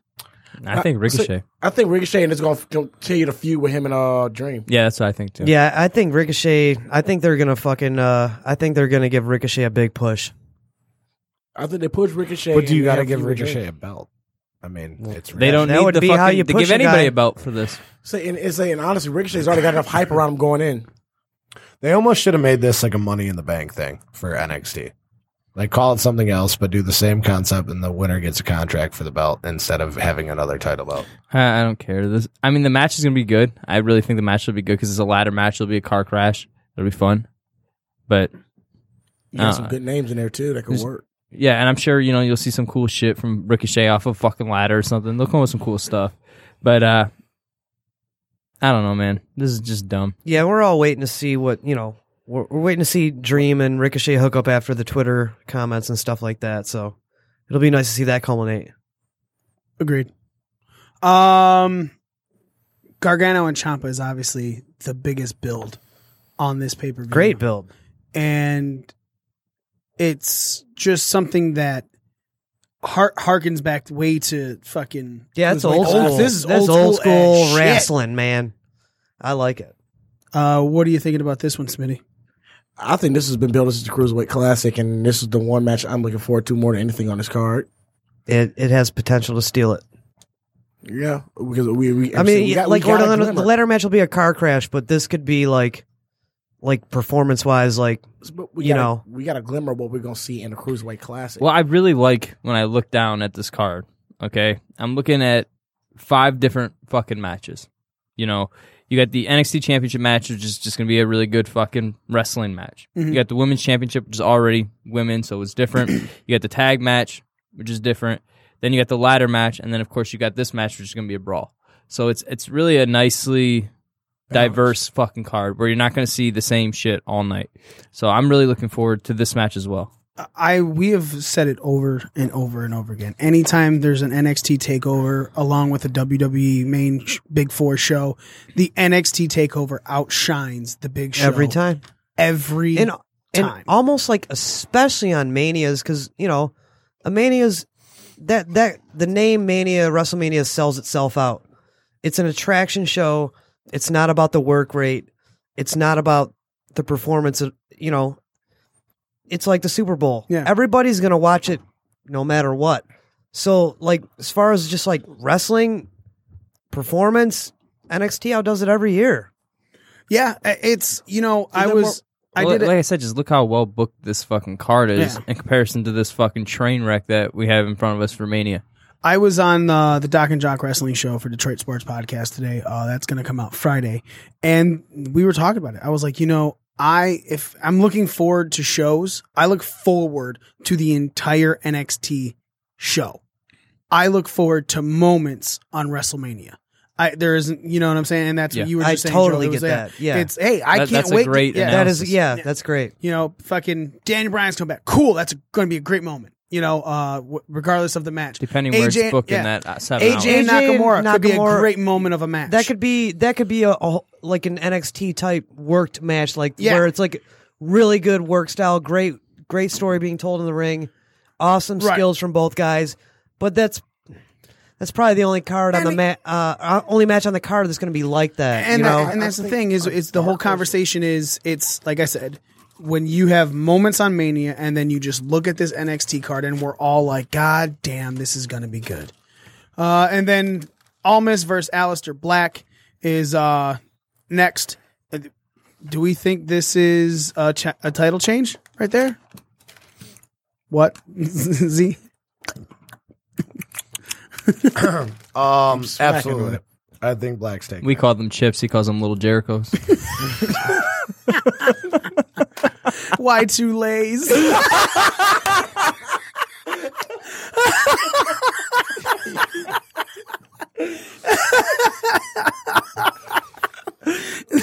How's it feel to be in the hot seat, bitch?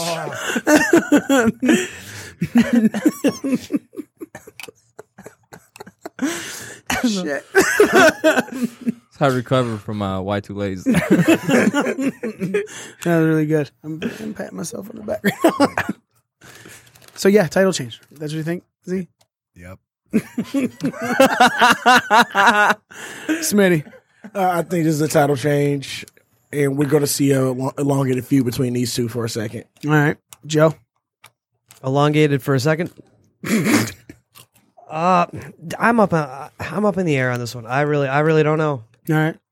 Uh, what I do want to ask now, and this will be the final thing we're talking about in this card, is this NXT Takeover anybody's swan song? Who do we think, Smitty? It- yes or no? Uh, Yes. Who? Yes, AOP. Okay. Uh, Joe. I was gonna say the same thing. Z. Um. Well, I'm thinking Gargano or Ciampa. Well, I wasn't going to say either of those, but actually, I think AOP makes the most sense. Cool. Yeah.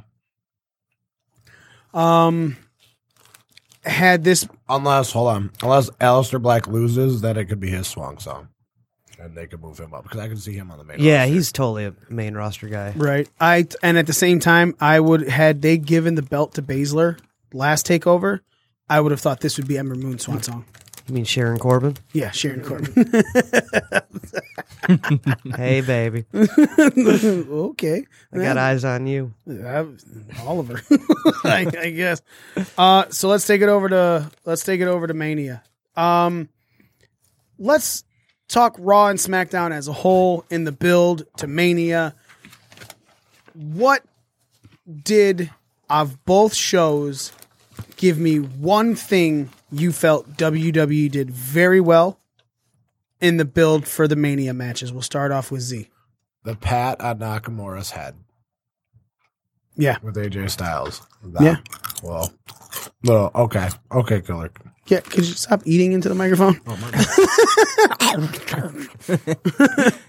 um. Well, that's my one. Okay, all right. The the pat on the head. Uh, and why? Uh, it, it was great. Like he ducked. It, it makes him look like he's scared of AJ, and it's good going into their match. Okay, Joe. I was actually gonna say the same thing. Nothing else that you thought they did well in this build? If you come On- back to me in a second, I Raw will or- have okay. something. Yes, I will have something. Orlando. Uh, yeah, just to be different, I guess I, I enjoyed uh, the opening Raw segment with uh, Rousey and Triple H and Angle. It was all right. There's a couple little you know word blunders there. Rousey kind of missed her spot to have a really good line, but but overall that segment worked. I agree wholeheartedly with it showed how green she was because there was the moment where the whole crowd popped for it, knowing what she was going to say, and any other seasoned vet would have shut up. Wouldn't have said anything because he didn't have to say anything. You knew it. The crowd knew. Right. And then she still said it, and you were like, "That one was cool anymore." Did you miss?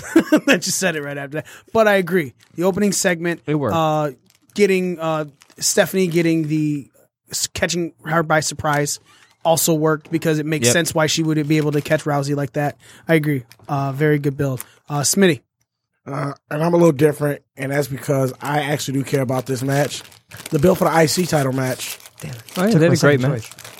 This was a uh, Miz coming out on commentary during the match between Balor and Rollins. Even though we said we've seen the match a couple times already was by good. now, Miz on commentary added something different, and I really enjoyed it. I'm glad you brought that up because I wanted to bring this up. Is Miz going face? He cut a very babyface promo. That whole commentary was the most I've ever heard Miz talk as a babyface. He didn't demean the competitors at all. Uh, yeah, there was the talk of his, you know, being a dad, which you know we all get. You know, well, some of us here get three of the five. It's funny Uh, how being a dad like turned him into a baby face just made me more of a heel. Fucking hate everything even more than I used to now. you know about them chicken pox scams?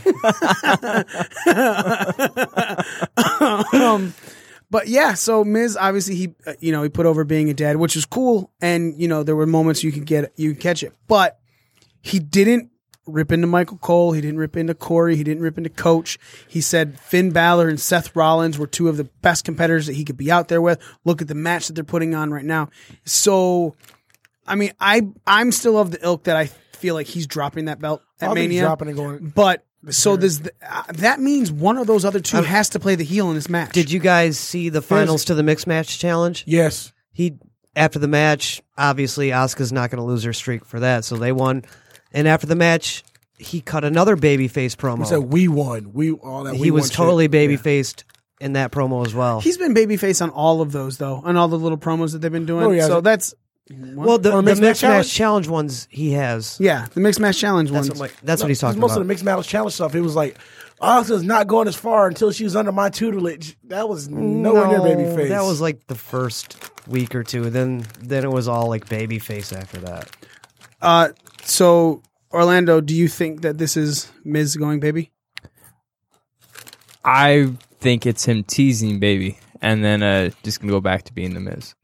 Uh, I think he works better as a heel, and I think I think part of the crowd likes him, so I think he's gonna start getting cheered anyways. But he'll never be a full babyface. They tried it once. He just he can't do it. well, with that U.S. run where you lost to Cesaro. Yeah, and Flair was even managing him at one point. Like, it's just not gonna work. I think he's like playing a bit of a babyface role, leading into a short term absence. To, You know, to be a new dad and maybe do whatever else on the side, and then when he makes his return, he's coming back full on heel. Yep. That's what I think. Very possible. But back to your question about who do you think is going to play that heel part? It's going to be Finn. Because Finn has done some kind of heelish type stuff over the past couple weeks. He weeks. did uh, create the heel faction of the Bullet Club. Yeah. Uh, do you have a pick yet, there, Joe? For the IC, No. Um. Uh. For uh, best moment to build. That's what I was gonna say too. Uh, the just the match itself, it was like a well wrestled match. It just, I think we all know that Miz is dropping it, and he's gonna be stepping the side a little bit. And I think this, this just built what's gonna be an ongoing feud after Mania between Seth and Finn, even more because they they just been working really well together past few weeks. Uh. I did. I did like the uh, Braun Strowman moment. that was hilarious to me. Simple things amuse simple minds. You didn't like it, Joe?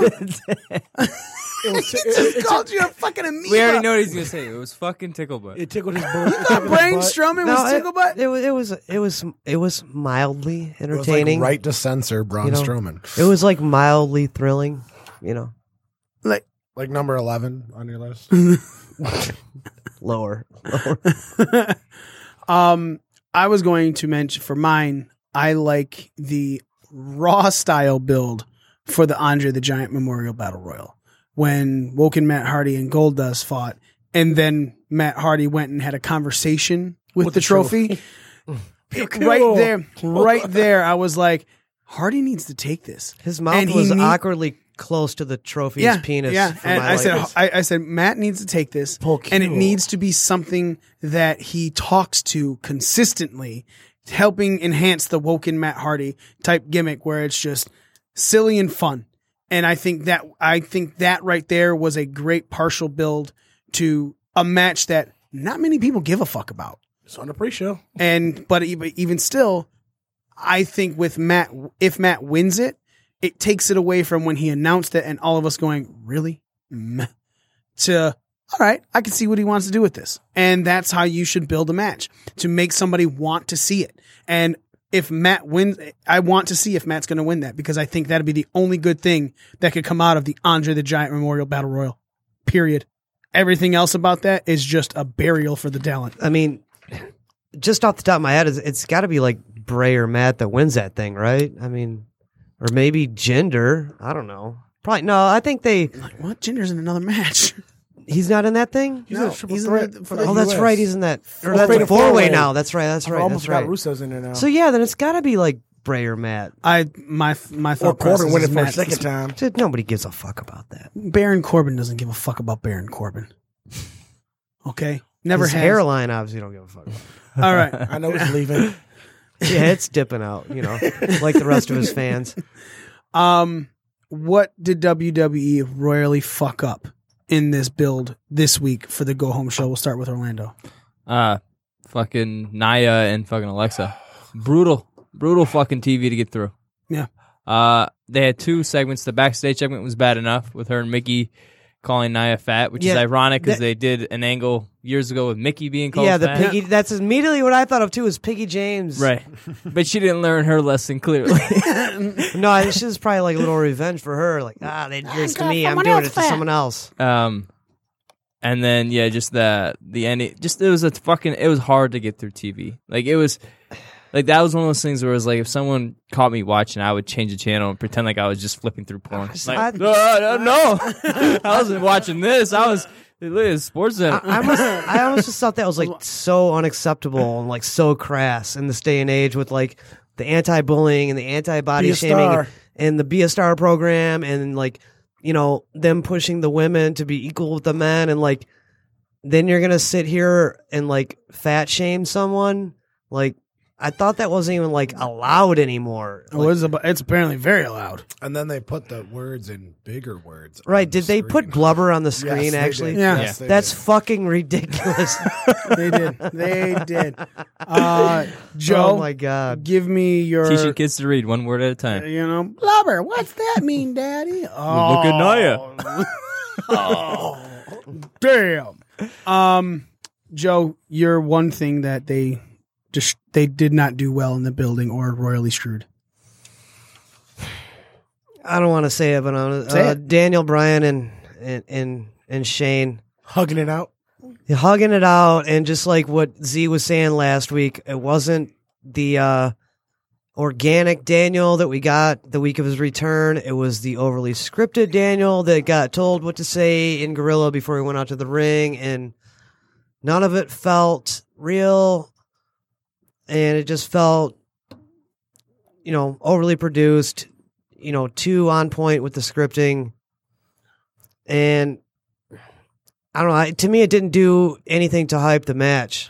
I think well that didn't do anything to hype, but Kevin Owens and Sami Zayn's promo afterwards did. I'm a not lot talking better. about that. I'm just talking about Daniel and, and But Shane, you the talking about the Shane build up segment. in general.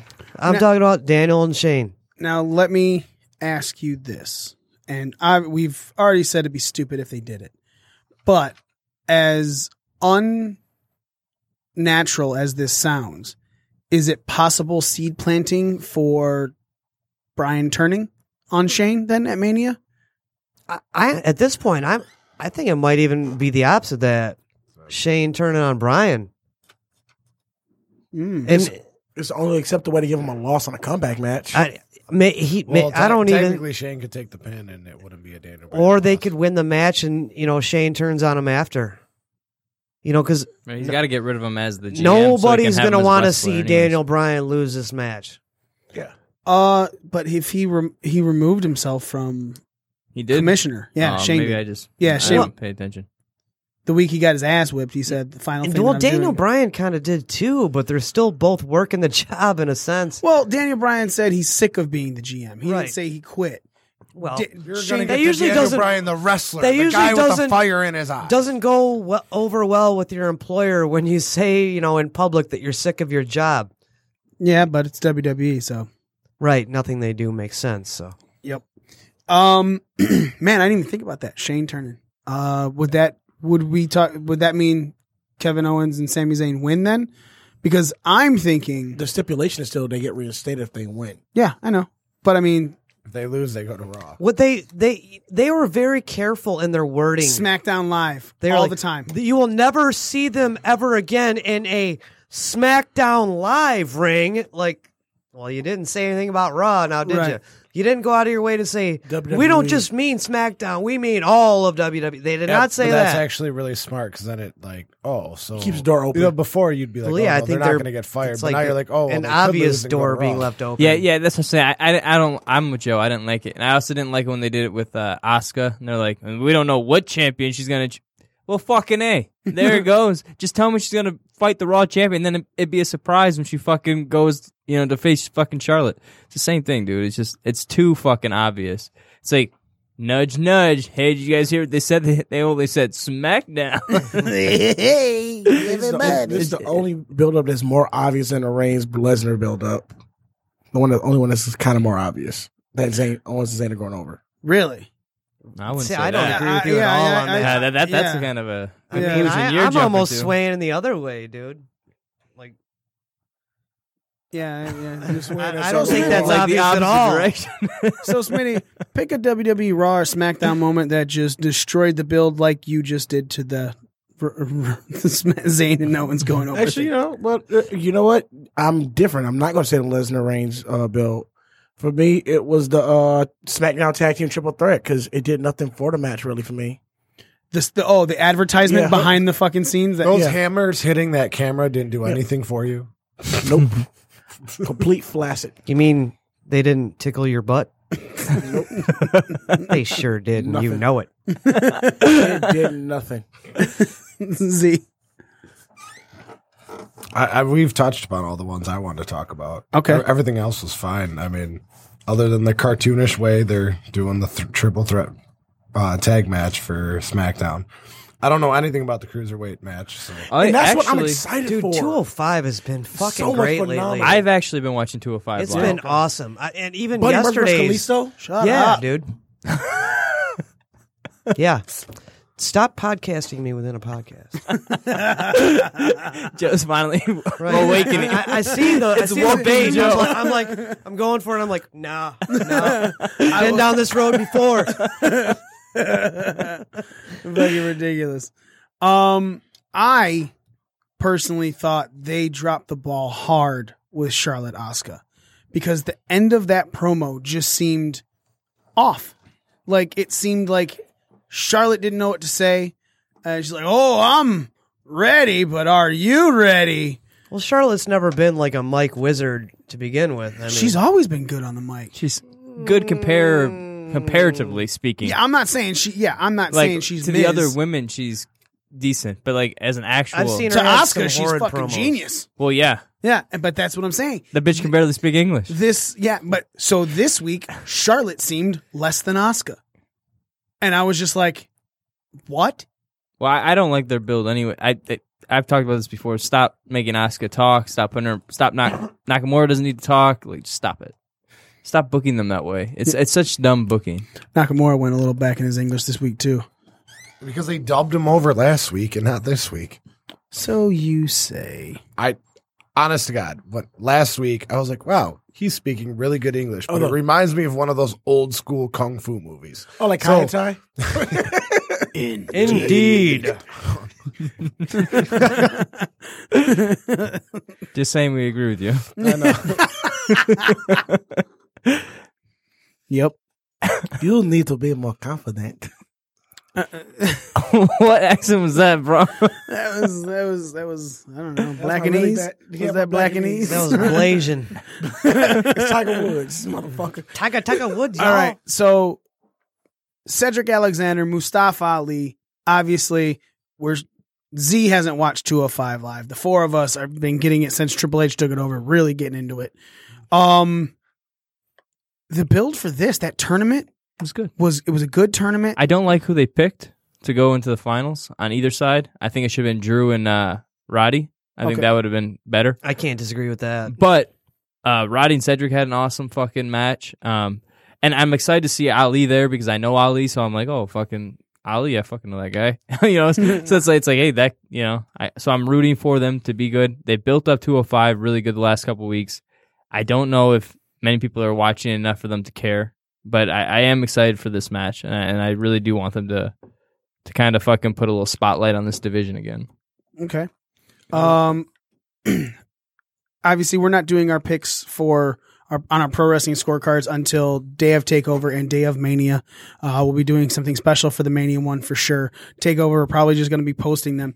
But before we get in, so you don't like Alexander and Ali. You obviously you think there's two. no, I think they're good. I just I just think there was two, Two other guys options. that should have been put in there instead. Um, if it wasn't Smitty, go for it. Was it when he would put up Roddy Strong? But I feel like Roddy Strong was just a filler on 205 until whatever his Right, but I think NXT they they needed the little bit of like boost. Hey, look at us on 205, Star power. and uh, you know Roddy added to that, and so I just think him not being in there's a little bit. I would have been fine with Ced and him, you know, Cedric and fucking Roddy, and having that match at Mania, that same one, but put that on the fucking Mania card. That would have been great too. Um, again, I'm not saying that this can't be good. I just think I would have chosen differently. That's This is all. where you see a face versus face type deal too. In WWE booking, at least. Mm-hmm. Uh, Joe, are you are you excited about this cruiserweight title match? Yeah, uh, I mean the obvious choice is Cedric here. I mean he's the one that got pulled aside during the CWC and like signed by Triple H, and he's always had a decent push behind him. Um, Mustafa Ali kind of started as like a jobber in that division, and he's basically built his way up the card from the bottom up. And lately, he's been getting a pretty good babyface push. So like now, I'm not like so sure that the obvious choice is so obvious. You know, Right. They are marketing this match as the I mean, heart and soul. I mean both these Soul. guys are obviously fantastic in the ring. You know, some people call them spot monkeys, whatever.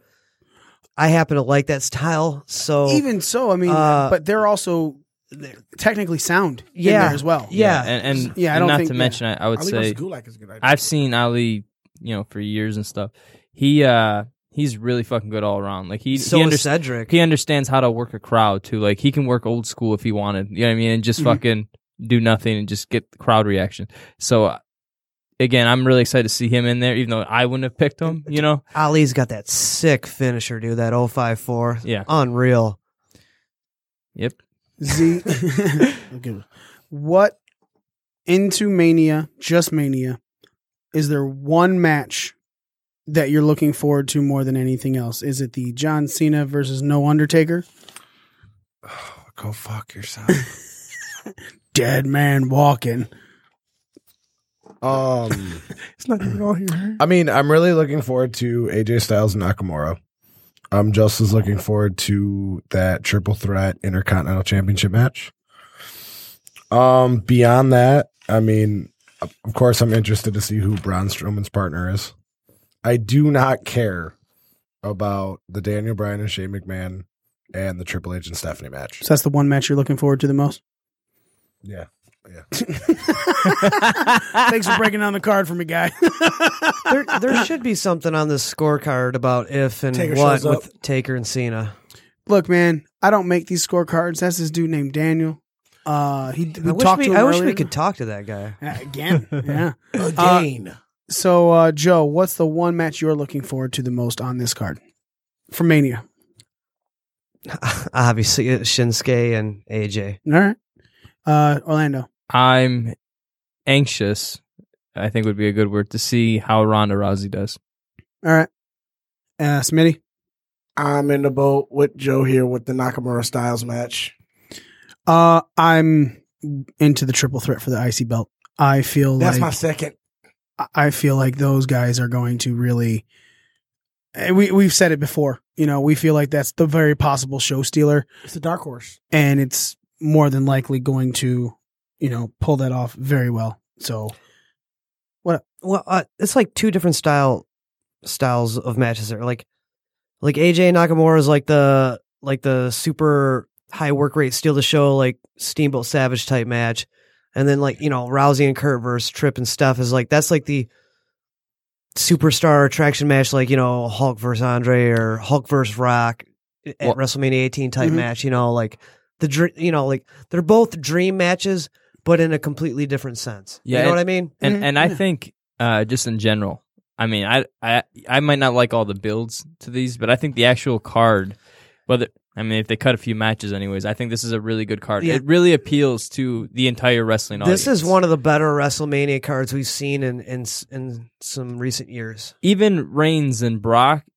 We might not want to see that match. We might not, whatever, but they've done a decent job building it. I mean, whether or not we've wanted to see that build, And both those guys can work. I mean, you know, they can both go. Right. I mean, whether or not we've wanted to see that build is, you know, irrelevant. They've they've built that up nicely. You know what I mean? They they've made us, you know, whatever. They've tried to make you fucking care. Um, they've tried more so for this event, and thank God because it's Mania, to put, you know, a little bit of stock into all the matches, which is really fucking good because they never fucking do that. Uh, that said, not all of the builds have been good. Uh, but at least they tried. at least they tried. Plus, there is literally a match on here for everybody. Mhm. If you like wrestling even a little bit, it's on this fucking card. Mm-hmm. Um, I don't know. We'll see how it plays out. Seven hours a long fucking time. Right. So I'll I'll be down in Miami watching. I'll be there with you, bro. Um. All right. So as we Orlando was staying, stating the builds, Raw closed out with Paul Heyman talking in the ring, saying that if Brock loses, you'll never see him or Brock Lesnar in WWE again. Uh, he ends up ripping into Roman Reigns a little bit and causing Roman to come out. Angle put out some guys on the ramp to stop him. You know, the bar, revival, yeah. All tag teams. Yeah. And uh they just moved because Roman said, You guys really gonna sit here and protect this part timer? And they opened up like the Red Sea for Moses. And he walked down and man, they put on a nice little clinic in that ring. There was five Superman punches that were hit. Man, can Brock fucking sell though? When And Brock yeah. wants to sell, bro. Brock is so good Yeah. at selling. And he and that's what and then he hit the one F five. And that's what this match is built on. You know, we were talking about this months ago.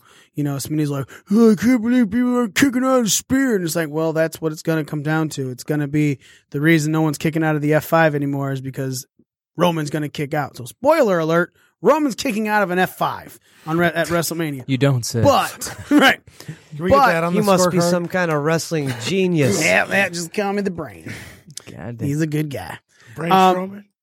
No, the brain, not brains, idiot. Um, that And being you can said, be his pinky. that is what there it is. That got me, bro.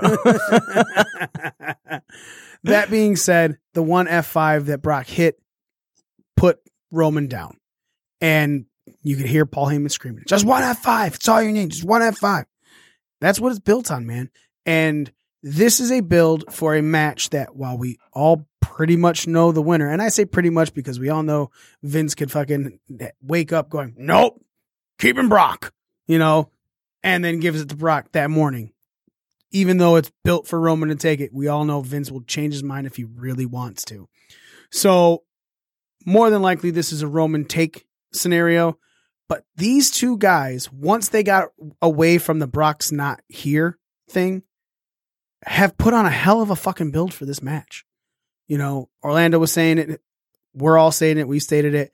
There's been times that we've looked at this build and we're all very impressed. Even Smitty, even Smitty has said he was appreciative of a Roman Reigns promo in this build. The one that was all that was said to look like a shoot. the most reluctant agreement I've ever heard in my life. And that's our show in a nutshell. ladies and gentlemen. Smitty, are you going to be happy when Roman Reigns is your Universal ti- Champion? I don't give a fuck about the main title on Raw. I've never really given a fuck about the main title on Raw. But now it's on Raw. Really, never? Not even when Owens is holding it? Okay, I retract. that. Wrong again. Somebody speaks with all emotion, no logic, bro. It's just straight emotion at all There's, some, times. there's not caring something about to the admire about that, though. I, you Right. know? I'm, I'm not giving it. Let me refer, retract and rephrase that. I haven't given a shit about the Uver- Universal title since Kevin Owens lost it. so since Brock won it. No, No, since Goldberg. Oh yeah, Yeah, remember Goldberg took it. yeah. I, Brock was next. I remember. Yeah, man. Brock was. And last. Yep. And now he's going I into like- Hall of Fame. The- I think the Miz was did a good job with the IC title, making that actually relevant. I care about that title more than anything else on Raw. Mm-hmm. We've said that before. But this time Orlando said he doesn't. What care? I don't generally care. I think they've done a decent job um, building this match. A much better job than their counterparts. Uh, the only reason I even remotely care about the U.S. title match is because they added Rusev. Otherwise, it would just be, "Hey, look at us! We're doing the same thing as the other show again, guys." Rusev is But we're so blowing fucking it up. over right now. Yeah. So, he so I- just demanded his release again. Did he? Yes, that's his release. Him and Lana both asked for their release again. Well, they should push him then and give him what he wants.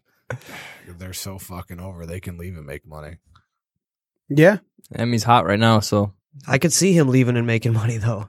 Well, I, well, look at the way Cena put everybody over on Raw, and even brought up Rusev Day. The whole crowd. yeah. And, and I mean, we didn't talk about it much, but dude, we got to put over John Cena. We have to Yeah. because like he is building a match by him fucking self. Just Bray Four Wyatt. weeks Bray Wyatt did that too. I- As oh. much as I rip on Bray Wyatt, but when it was Bray Wyatt's turn at Mania against Undertaker, he did the same thing. You're right, but not as good as John. And, and like, well, Bray Wyatt's It- not as good as Cena. if you, that's what I'm saying. but like, if we were to sit here and like I told you to cut four different fucking promos about the Undertaker, I will be okay.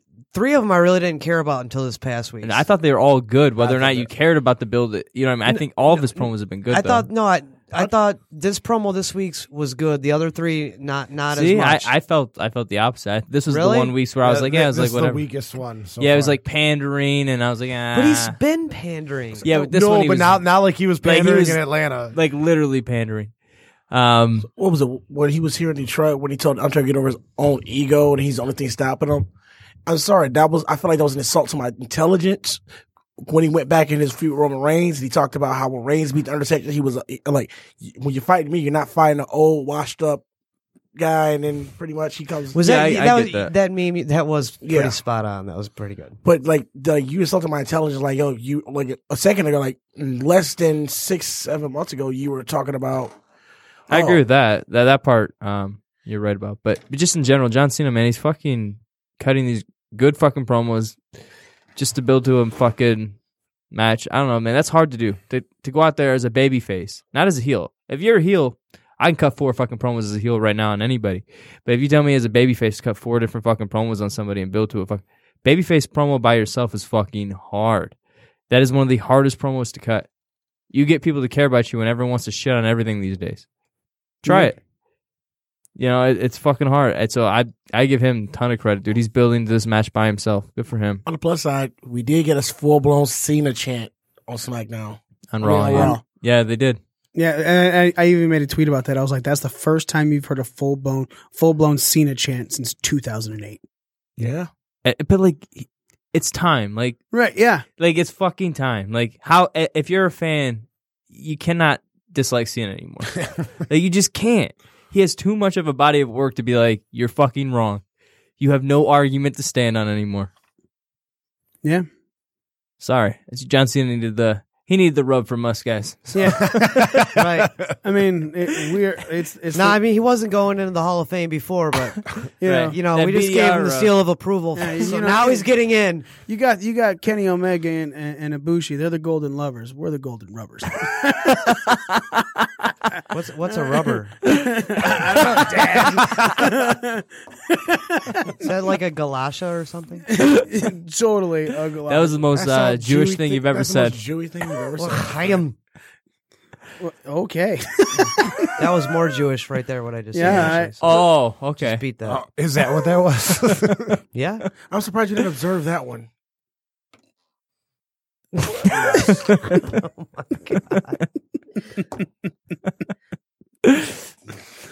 Oh my! Do you like my little Easter thing? Oh, you remember what I said? Like, go fuck yourself, you little dick wipe All right. or dick drip. I The- believe it was. So Z sent Smitty. Well, you, you use a dick wipe on, to wipe on. the dick drip. So It's if one or the fucking- other. he sent Smitty a photo saying Happy Easter, and it was a peep hanging from a balloon. It wasn't a balloon. What was it? I was uh, with uh, my girlfriend's family, and her mom was trying to tie a bow around a peep. And she held it up like this, and it was just hanging there. I was like, "Hold that thought for a minute." I took the picture and sent it to Smitty. did, you, did you tell her to hang on? yeah, hang on. exactly. Hang on. I gotta take a photo. Hang on. Did you tell her not to get it hung up on anything?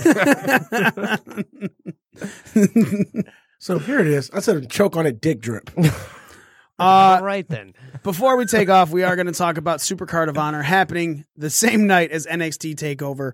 Uh, the rundown of the card is Kenny versus uh, Kenny Omega versus Cody, the ROH World Champion Dalton Castle defending his title against Mar- Marty Scurll. The ROH World Tag Team Championships have the Briscoes defending their titles against Jay Lethal and Hiroshi Tanahashi. There's the ROH World Six Man Championship, SoCal Uncensored versus the Young Bucks and Flip Gordon. RO- ROH TV Championships is a last man standing match where Kenny King is defending his title against Silas Young. Um, two of the, the two semifinalists of the Women of Honor tournament meet for the final. Uh, in the Women of Honor uh, Championship semifinals is Kelly Klein and Mayu Iwatani, and Women of Honor Champion semifinal is Tennille Dashwood versus Sumie Sakai. Tennille Dashwood obviously is Emma. For those who only pay attention to WWE, she is on this.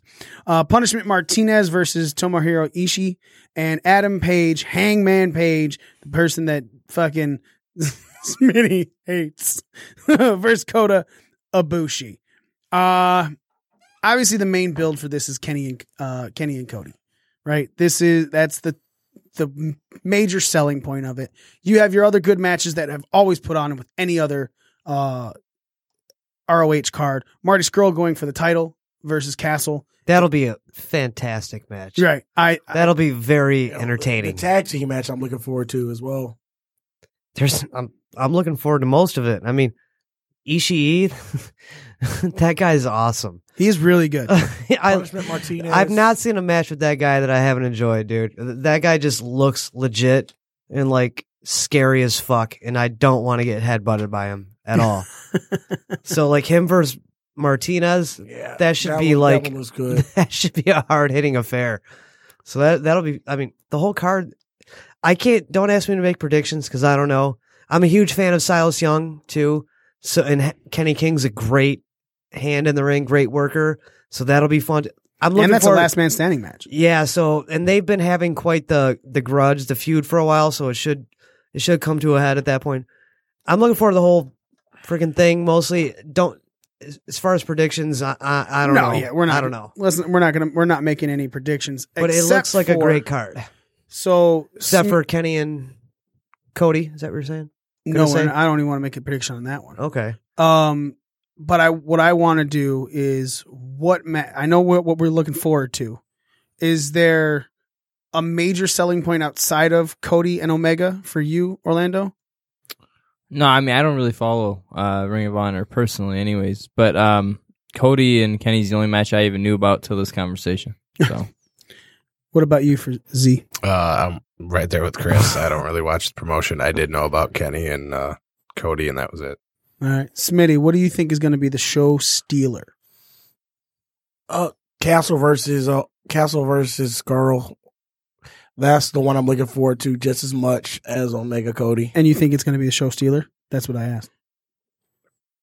I don't know which is going to be the show stealer between those two. And like like Joe was just saying, I like this card. Yeah. Even though I'm not the fan of the character of Hangman Page, I think him and Ibushi are going to have a classic. Yeah, Okay. yeah, they are. Joe, what do you think could steal the show for this one? I I I will say that Scurll and Castle will steal the show. All right. Those two guys are like two guys that can like really work as far as far as wrestling in the ring really well, and their characters are highly entertaining and like they both know how to work a crowd and they're both super over. Mhm. So they're going to get a ton of like in the building reaction, which is going to enhance the match that much more. So I, I think that's the one that's going to steal it. I mean, if the main event doesn't already. Right. Uh, I'm along the lines of uh, what Smitty was saying. Page and Ibushi are two really good workers. Uh, Page really impressed me against Switchblade at the uh, Strong Style of What a Evolved. f- God, that Yeah. was a violent match. and I just think uh, him and Ibushi could have a barn burner. And I think it's the reason I feel it could steal the show is because everyone's looking at that top of the card, and right there at the bottom is Page. His build for the strong style evolved is I've been winning matches, man. You guys haven't been paying attention. I think this could be a, ma- a match, especially against Ibushi, who is been thrown into some major spotlight right now with the Golden Lovers, him and Kenny. I think that that in itself could skyrocket Adam Page to a major title run, uh, even if it's a mid card, but it's a major run. I seen him with a TV title with a TV title before him taking any run at the uh, World Championship. No, I agree, but I, and that's what I'm, I'm thinking that it. This He's already match gotten like there. quite the rub from from the Young Bucks and Yeah. the Bullet Club. Page has, but he's he's done his part as well. He's he, they gave him the ball and he ran with it. You Yeah. know, he I mean he's a, he's a great worker. Like I said, I'm not a. I, was, I, I don't hate. It's not a racist Page. gimmick, Smitty. Jesus Christ! I don't like the gimmick. I like the guy's work. Next time you like need like a rope to pull you like off the edge of a cliff, you know, you're just gonna like deny it because it's a rope. you know, like like I'm dying, but there's a rope with a loop on the end, so like I'm just gonna not grab it because it's a rope.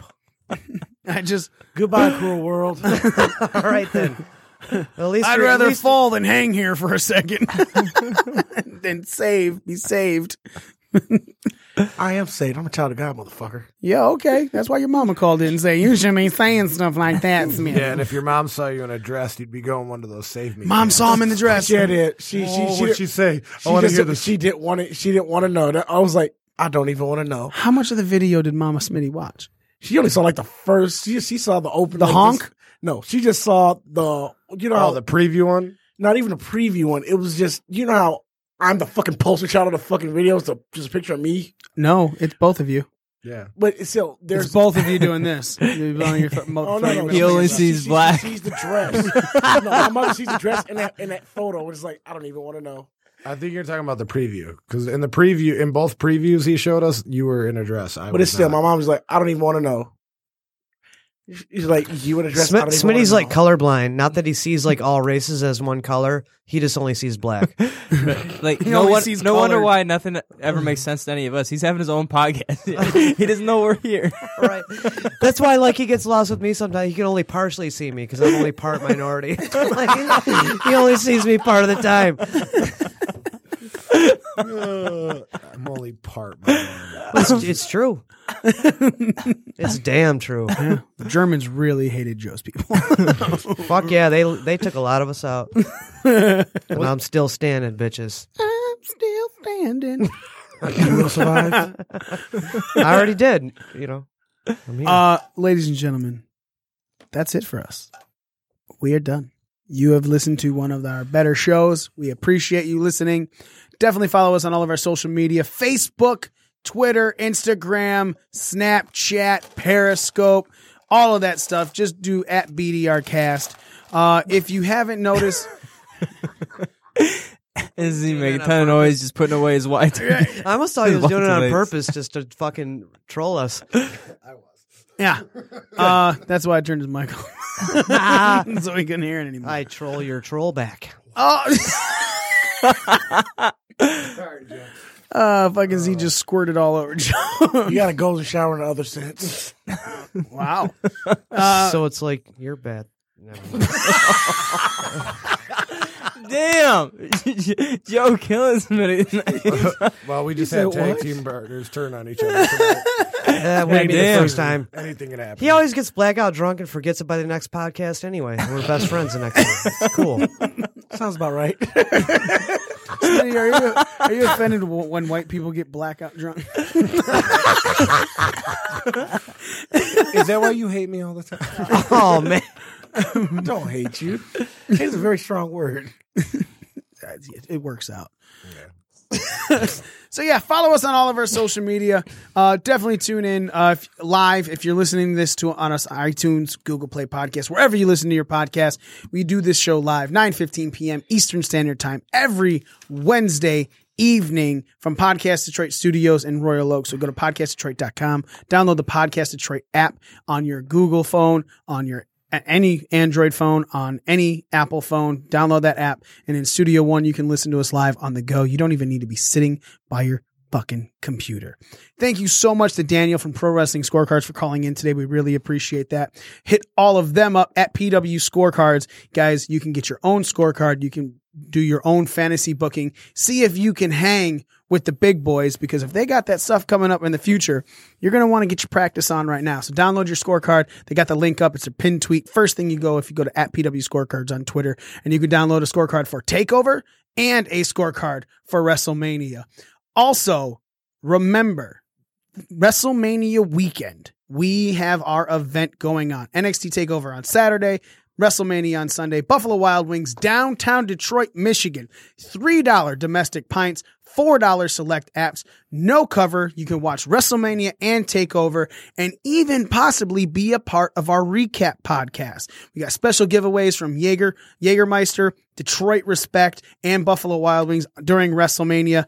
You can even come and see the Avid Pro Wrestling Championship belt. We've done a couple things with Avid Pro Wrestling already. Uh, Facebook.com slash avid wrestling, Twitter at avid underscore wrestling. Uh, you can see the video put up on, if you look avid pro wrestling on YouTube. I was a feature on this video where we're putting over the top 10 worst champions of all time. It was undeserved. Much, yeah, most undeserving worst, same thing. Yeah. but it's a, it's a, it was a much better list than the champion list that you guys came up with.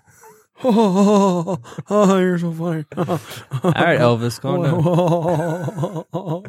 Suck some bitch. All right. Smitty had no reason to jump in right Not there, at but all. he did. Not at all. Ladies and gentlemen, thank you so much for listening. We are your ring crew. Z. Armbar Joe. Uh, Orlando. The lone Negro. He gonna die. I've seen this movie. I and me, the. All Mikey One Mikey. Again, thank you so much for listening, and we are out.